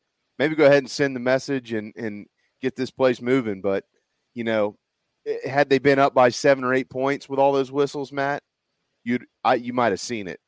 Uh, but they weren't, and, and they really needed to win the game. So I don't, I understand why he didn't. it was just tough for the Gamecock fan, especially a Gamecock fan watching. It just seemed like, you know, 32 seconds went off the clock, and then a, you know a bogus foul was called with three seconds left. I mean, you know the, the one the one with Meechie, you know, a lot of times that guy threw up a prayer. Um, I don't really think that it was a foul on Meechie, and then going to the monitor to look at it and still being a foul. I mean, then changing it to a flagrant. You know, that's where I thought Colonial Life Arena was going to erupt. I thought we were going to see bottles thrown on the floor. I thought that Lamont was going to get teed up. Did you see a flagrant there? I didn't see any foul there. I mean, there's Like, a lot of different what- angles that are what what are they calling a flagrant there? What is They're they're and again, calling it let's- because let's player clarify was in, something. in air. He Yeah, let's in let's. air. Okay, so you. So what? You had the basically the way I understand the rule. I don't think it was a contact. I don't think it was a push. I You think it was you have to allow the place to player the player to land. And So, but- you know, but he left his feet after Meechie had already made positioned himself or tr- attempted to position himself to rebound the basketball. So what are you supposed to do? Completely there's nothing you inadvertent, can do. inadvertent contact. I mean that that's I don't understand. Like and, and let's let's let's re-clarify something here. I'm pretty sure y'all agree with this. If I'm speaking for you, jump in over me and tell me that you don't agree with me. But they did not lose the game because of bad officiating. No. It's a separate conversation. They lost games. They couldn't hit free throws and they couldn't hit three pointers and they couldn't create uh, good open shots when they needed to. In my opinion, that's why they lost. And they didn't rebound at certain times like they probably should have. But besides, I'm just specifically as we've moved this conversation to the officiating. The officiating in the SEC is just not good. Like it's not. It's never good. It's not. It's not good everywhere. I, w- I mean, I watch enough basketball. Uh, South Carolina aside, it's the same clown show every time you cut the TV on. It's the same dudes who ain't worth a damn. Have y'all talked about Nate Oats yet today on the show? No, we haven't got to that, but that was interesting. And they didn't That even was- throw a. They didn't blow a whistle on that. No, you can't nothing. do that. That should have been a tackle on the Missouri kid for coming on their bench. I mean, if we're being Well, it should have been double technicals. Is what it should have been. He tried to walk you, into can't the huddle. you can't touch it. You can't touch another team's player. I mean, I was thinking about like if that had happened with Frank's kids, or if that happened to one of Lamont's kids, Let's say Yeah. if Frank had touched another guy's player, I mean, th- that would have national news story, Oh, fined, yeah, suspended three games. It, and it's it wasn't. been and it wasn't a touch though. He shoved him and then out of the pointed at huddle. Lake. Get out and of they didn't do huddle. anything about it.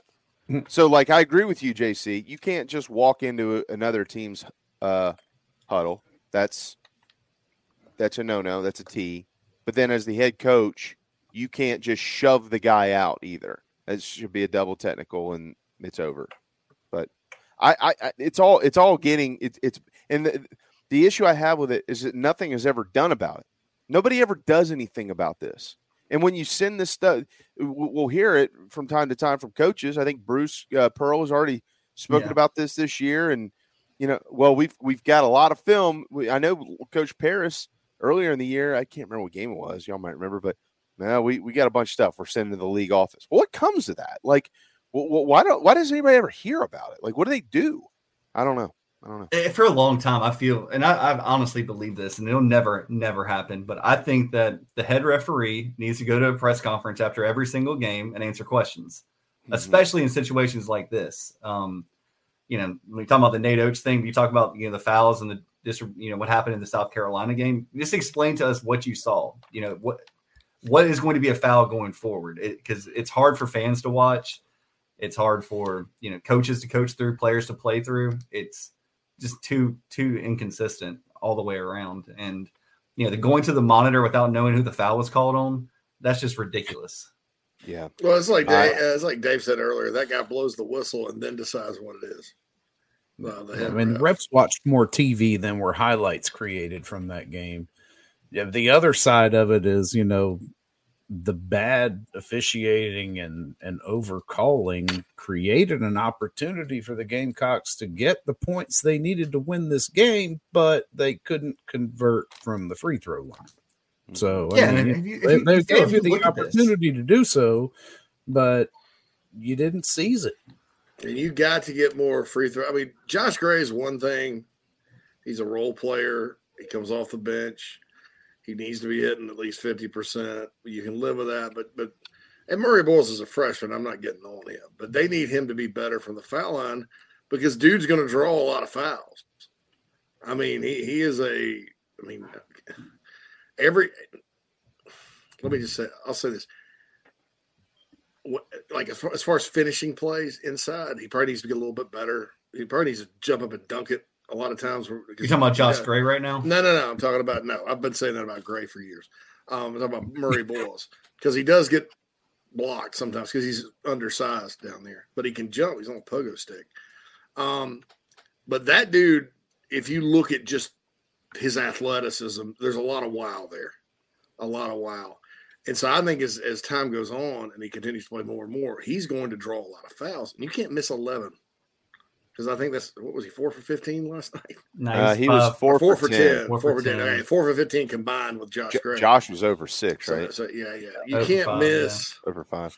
You can't. You you got you got to at least get sixty percent in there. I think if you're if you're and he's got a good shot. It's not like you know. I mean, Col- Collin uh, Murray Boyles does a lot of stuff without the Yeah, basketball, and like in the way that he's been playing with it, like around the rim, Matt. He he he's he's got a high IQ. As about he's there's a reason he was he can Yeah. play. Uh, he's I going to be a good one. Yeah, I think of he's the an things elite really- elite passer. Go ahead. yeah, Yeah, very he- smart. He he's a smart player. They just need to keep him away from the three point line. One of the things I like about Collin Murray Boyles is when he goes up, it's almost like if you're watching like an '80s post player when he goes to lay the ball up because he's going up with two hands, guarding the basketball and almost pushing, you know, with the left, you know, his, his left hand, right hand, whatever hand he is. Um, it's kind of funny to watch actually, but it's just like so effective. Yeah. And yeah, he's he's strong in there. He's going to get stronger. He's going to get better. Um, you know, the big thing, you know, I don't know if we've got a report on Stute yet. Is, is Stute going to be okay? I don't know if he's day Haven't heard anything yet. Yeah, But um, you know, Stute only took three. I mean, what? How many shots he take? Six shots last night. Yeah, Mhm. six shots last night. Two for six. Um, he he's still a pretty good defender as well. And you know, the way the game was called, you know, who knows what would have happened. But you know, if you talk about like, you know what's going to happen when those when that film gets cut up and sent to the SEC, they're going to say, well, Georgia attempted 32 free throws. Y'all attempted 32 free throws, and there was a four four foul personal foul, you know, difference there. Um, Right. and, you know, you look at the end of the game, you might pick up some ticky tack fouls trying to extend the game.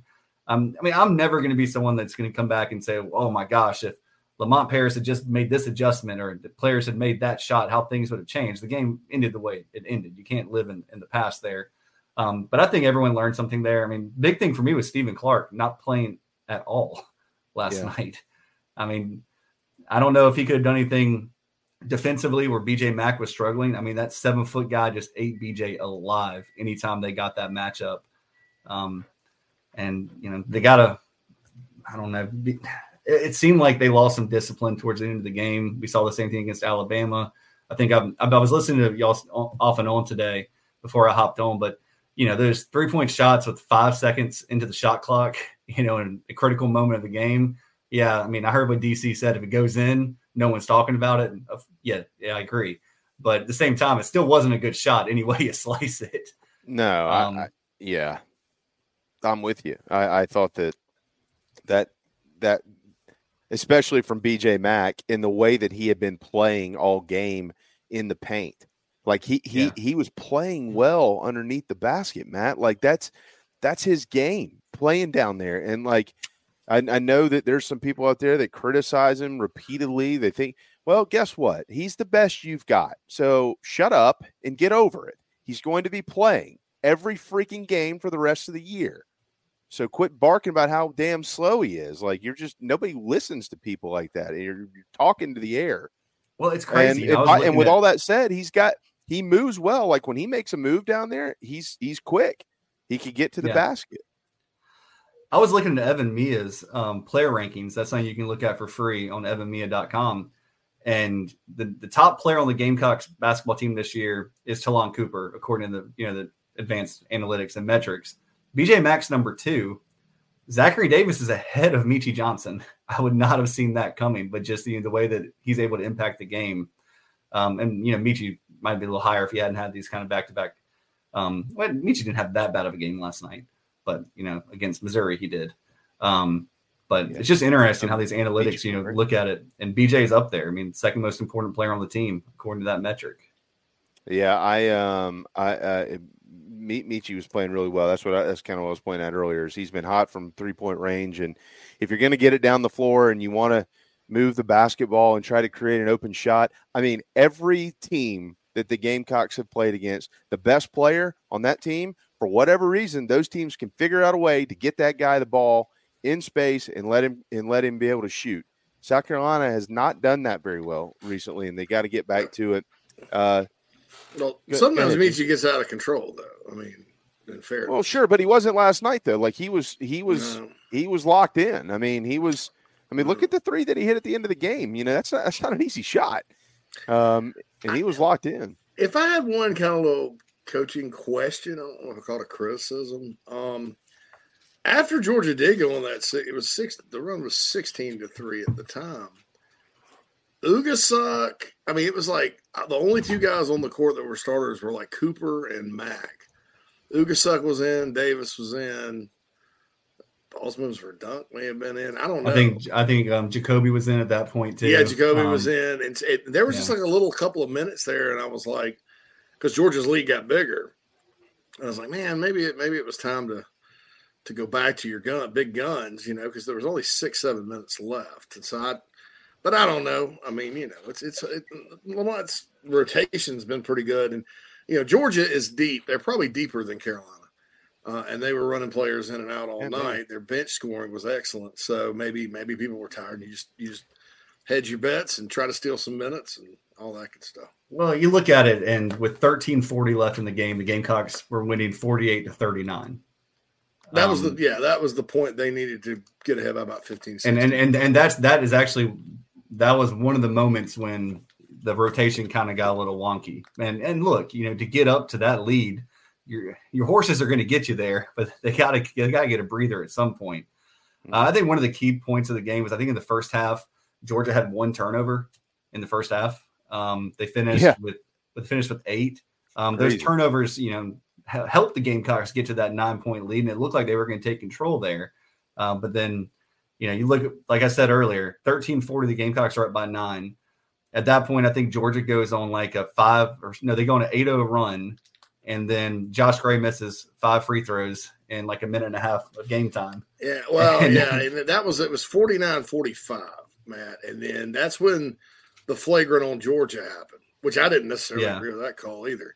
Uh, and so Meechie goes to the line and makes one of two yeah. only miss all, all night from the free throw line for him, and then they don't score, and then Georgia gets right back in it. And so, so you could have you could have gotten four or five points out of that one deal, make both your free throws, hit a bucket. You're back up eight or nine at that point, and I think it stalls Georgia's momentum. I, I thought that was a big turning point in the game as well that they they just did not capitalize on that um, on that potential four or five point possession. And then you know the last ten minutes of the game, it's a free throw shooting contest and South Carolina missed. so. Yeah, it, it, it, exactly. They they couldn't knock them down uh, at all. As uh, Jay Diz pointed out here, he said getting home at Greenville at 2 a.m. from a midweek game is BS. The second half had to have over 30 fouls. Uh, to your point, John Whittle just tweeted a few minutes ago. There were 30 fouls called in the second half. So you're on it, Jay Diz. And both teams were in the double bonus with more than 10 minutes left in the game. There were only 14 fouls called in the first half. The way the game was played in the second half didn't change much. The whistles did. That is from John Whittle at the Big Spur. We got to step aside for a timeout. It's 140. Hang tight. Inside the Gamecocks, the show will be right back. Welcome home. That's what the Gamecocks say, and so does the Barn Barndo Company where they can build your dream home starting as low as $160 per square foot. If you live in the Carolinas, Georgia, or Tennessee, their turnkey process takes just four to six months on average and can be custom designed by size and details. Make your dream a reality Visit thebarndominiumco.com. That's thebarndominiumco.com. The Barn Dough Company. Gamecock, owned and operated. Down here in the South, we don't always see eye to eye. While our taste in college football teams, or what sauce, if any, goes best on a rack of ribs, or what to mix with our Dixie vodka might be up for debate, we can all agree there's nothing better than a Southern tailgate. And like our favorite college teams, our ingredients come from small towns and big cities. They're grown in Southern soil, are crafted by Southern hands, and proudly represent the South in our backyard and beyond.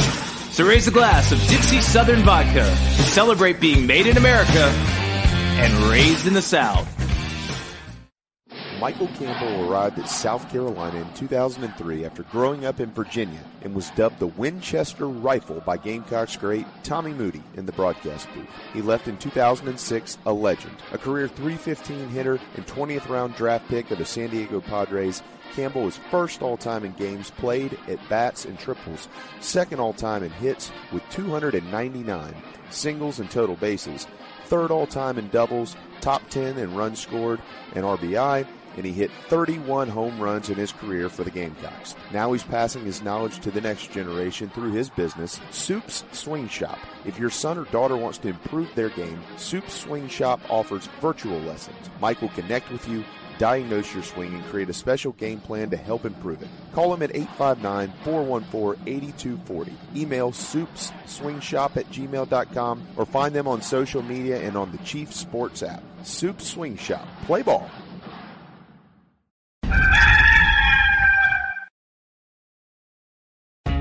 Charleston Fitness Equipment is keeping South Carolina in shape. Clients have come from all over the Palmetto State to find that one piece of equipment that they enjoy that keeps them looking and feeling good. Whether it's a home rower, treadmill, elliptical, free weights, a home gym, or something else, Charleston Fitness Equipment keeps the mirror smiling back at you. Get in shape like the Gamecocks do. Visit charlestonfitnessequipment.com. Gamecock owned and operated and proud partners of Inside the Gamecocks, the show.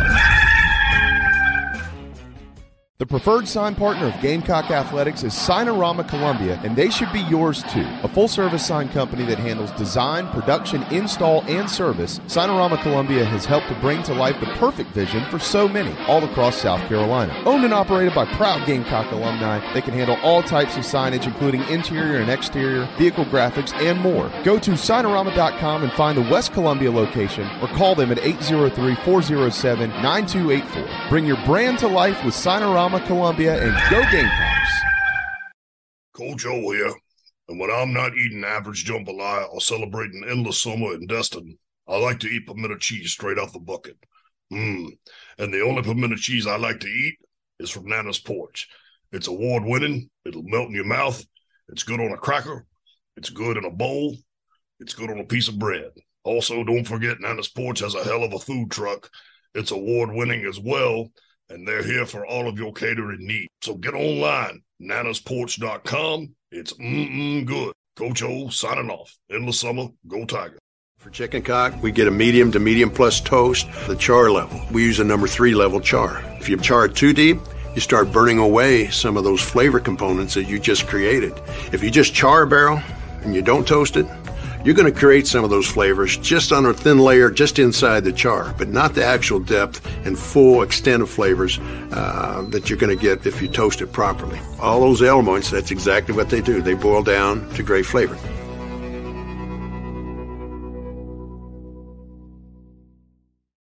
If you're in the real estate market in the low country or even in the Midlands, please contact me, JB, with Coast to Coast Realty SC.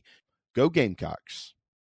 This break is presented by Billy G's Carolina Barbecue, the state newspaper's 2023 winner for Best Catering, Best Barbecue, and Best Food Truck. Visit BillyG'sCarolinaBarbecue.com for all of your catering needs. Ladies and gentlemen, here it is.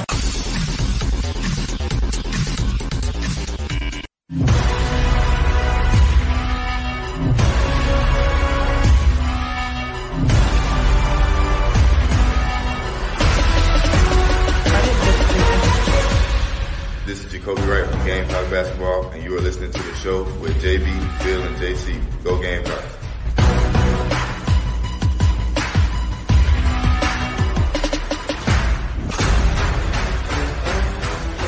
Well, segment inside the Gamecocks of the show. Welcome back.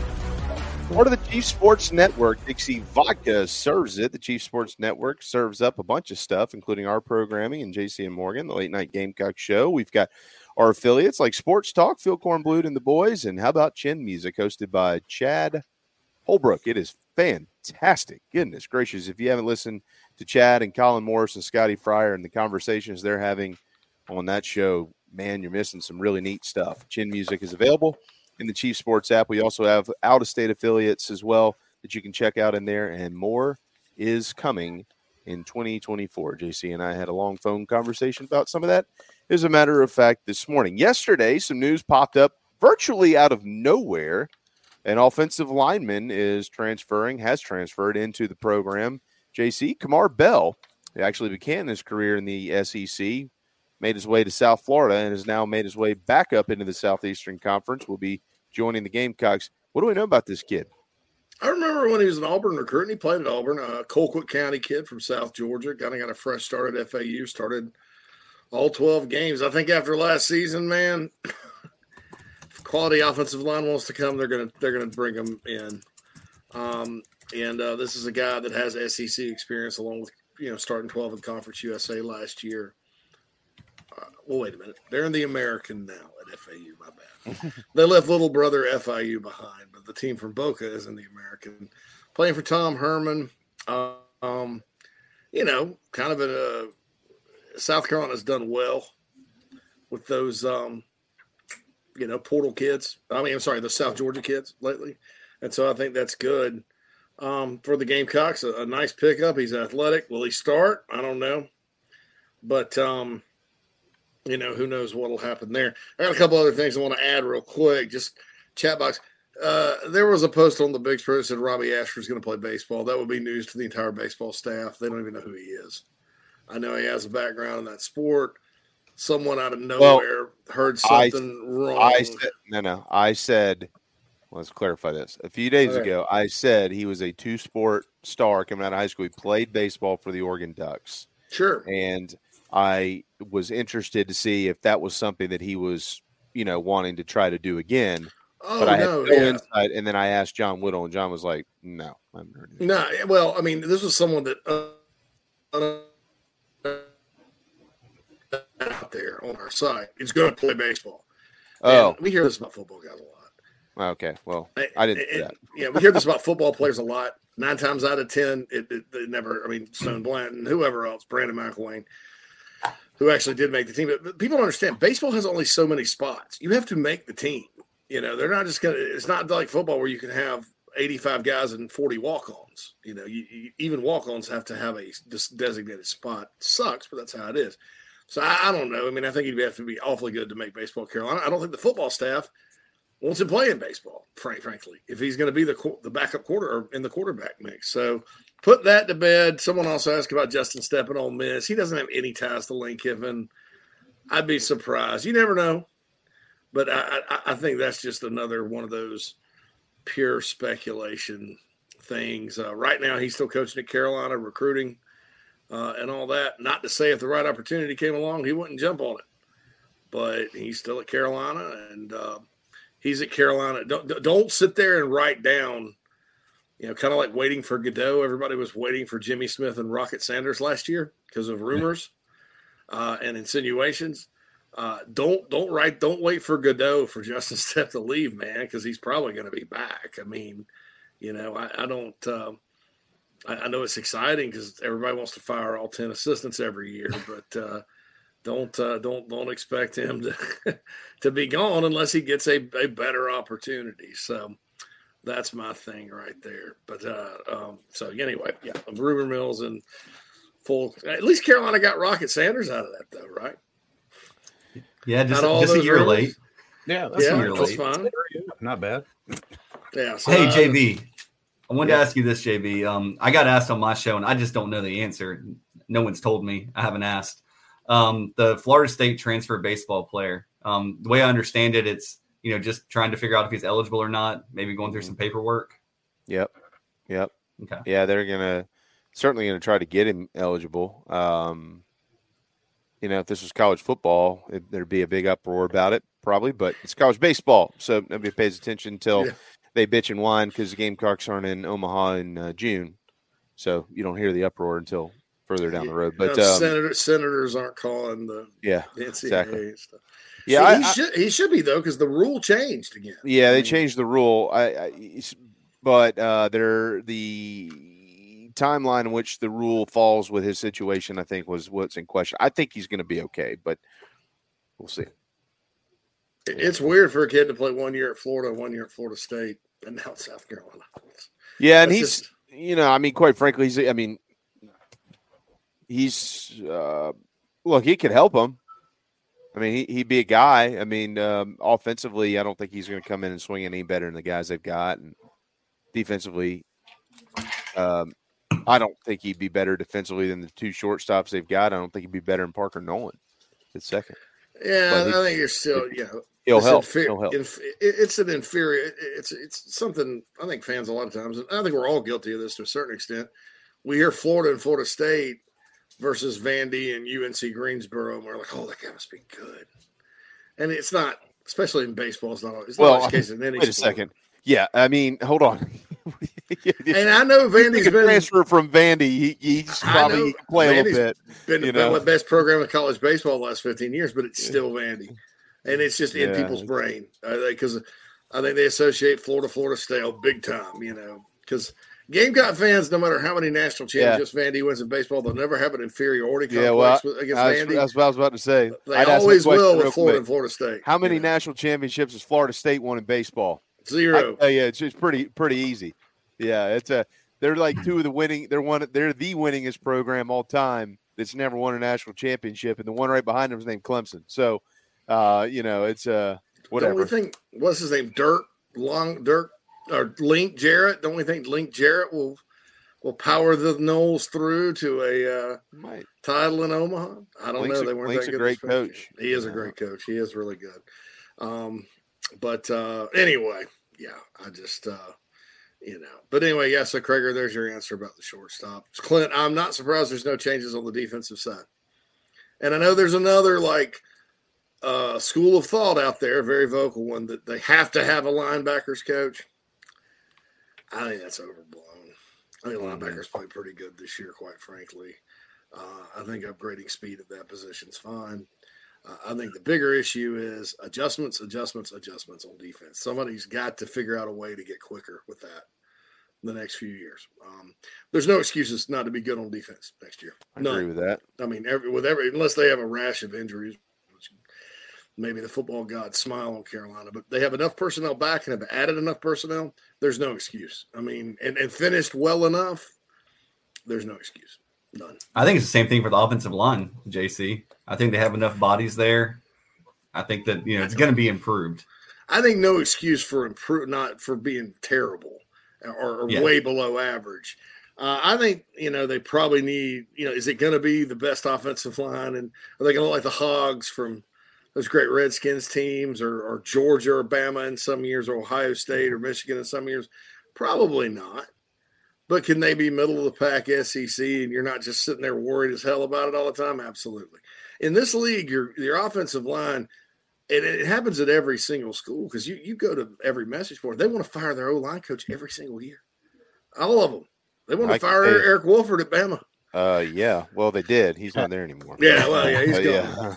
yeah. Hope he Well- lands on his feet because I like Wolf. But uh, Yeah. well, look, I mean, they, uh, you know, it's because you're playing the best defensive lines in America week in and week America. out. You know, America.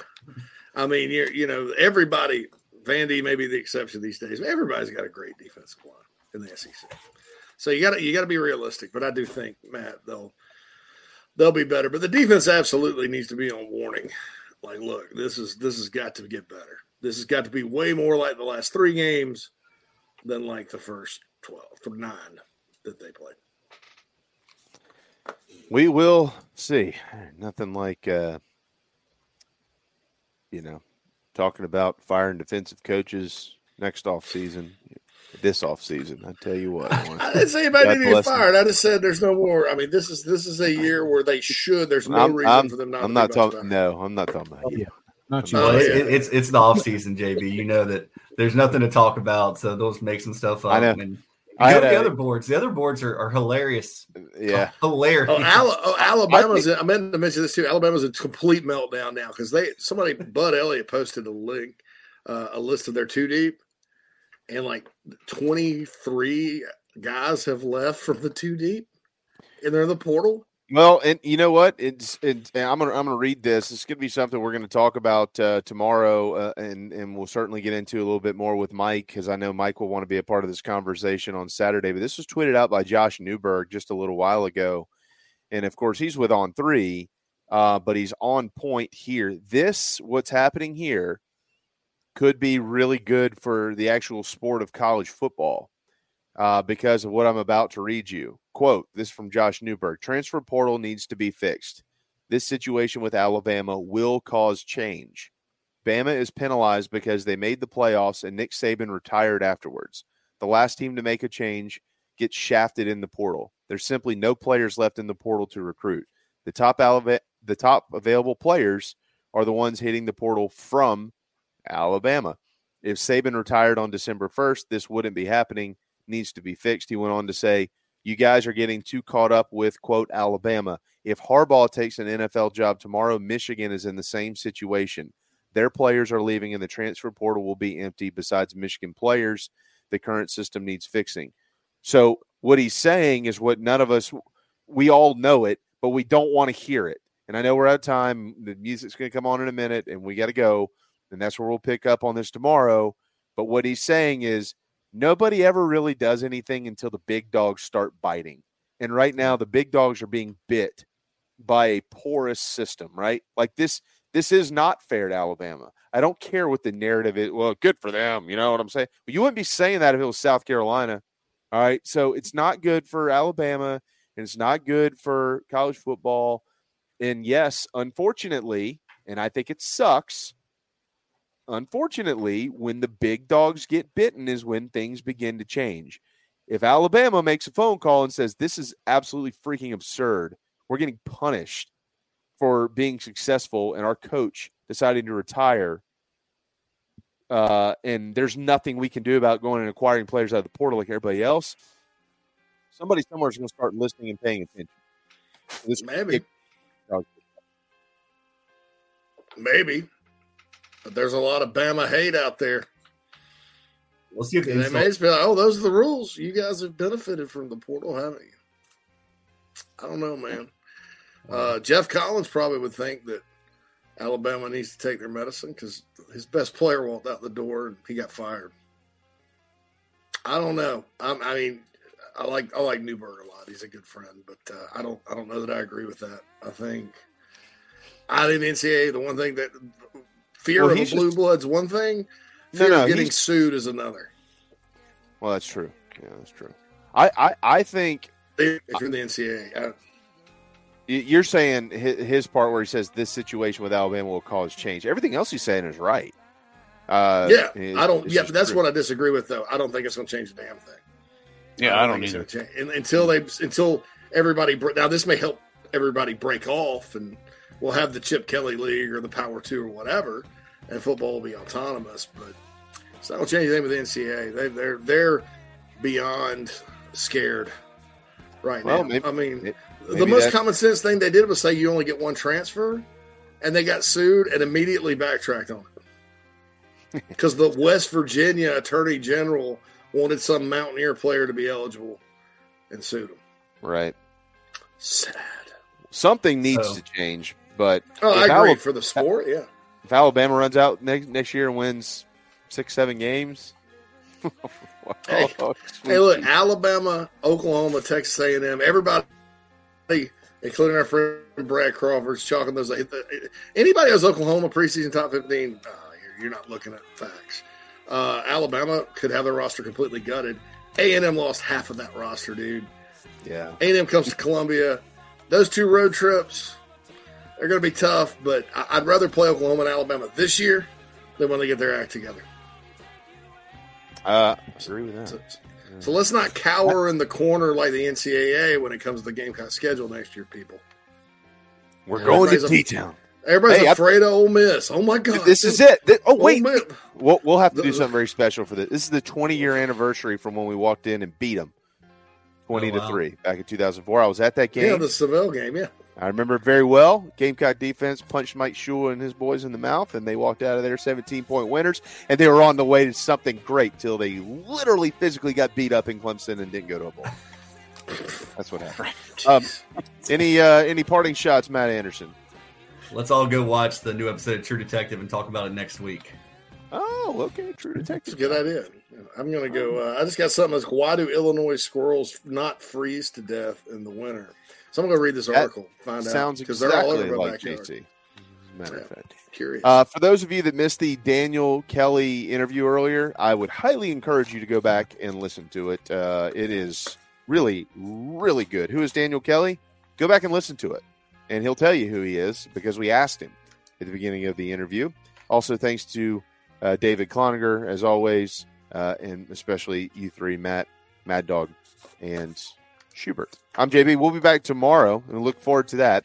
Have a wonderful Wednesday afternoon, built by the Barndo Co. And always live from the Signarama studios inside the Gamecocks. We'll see you tomorrow at 11. Bye, guys.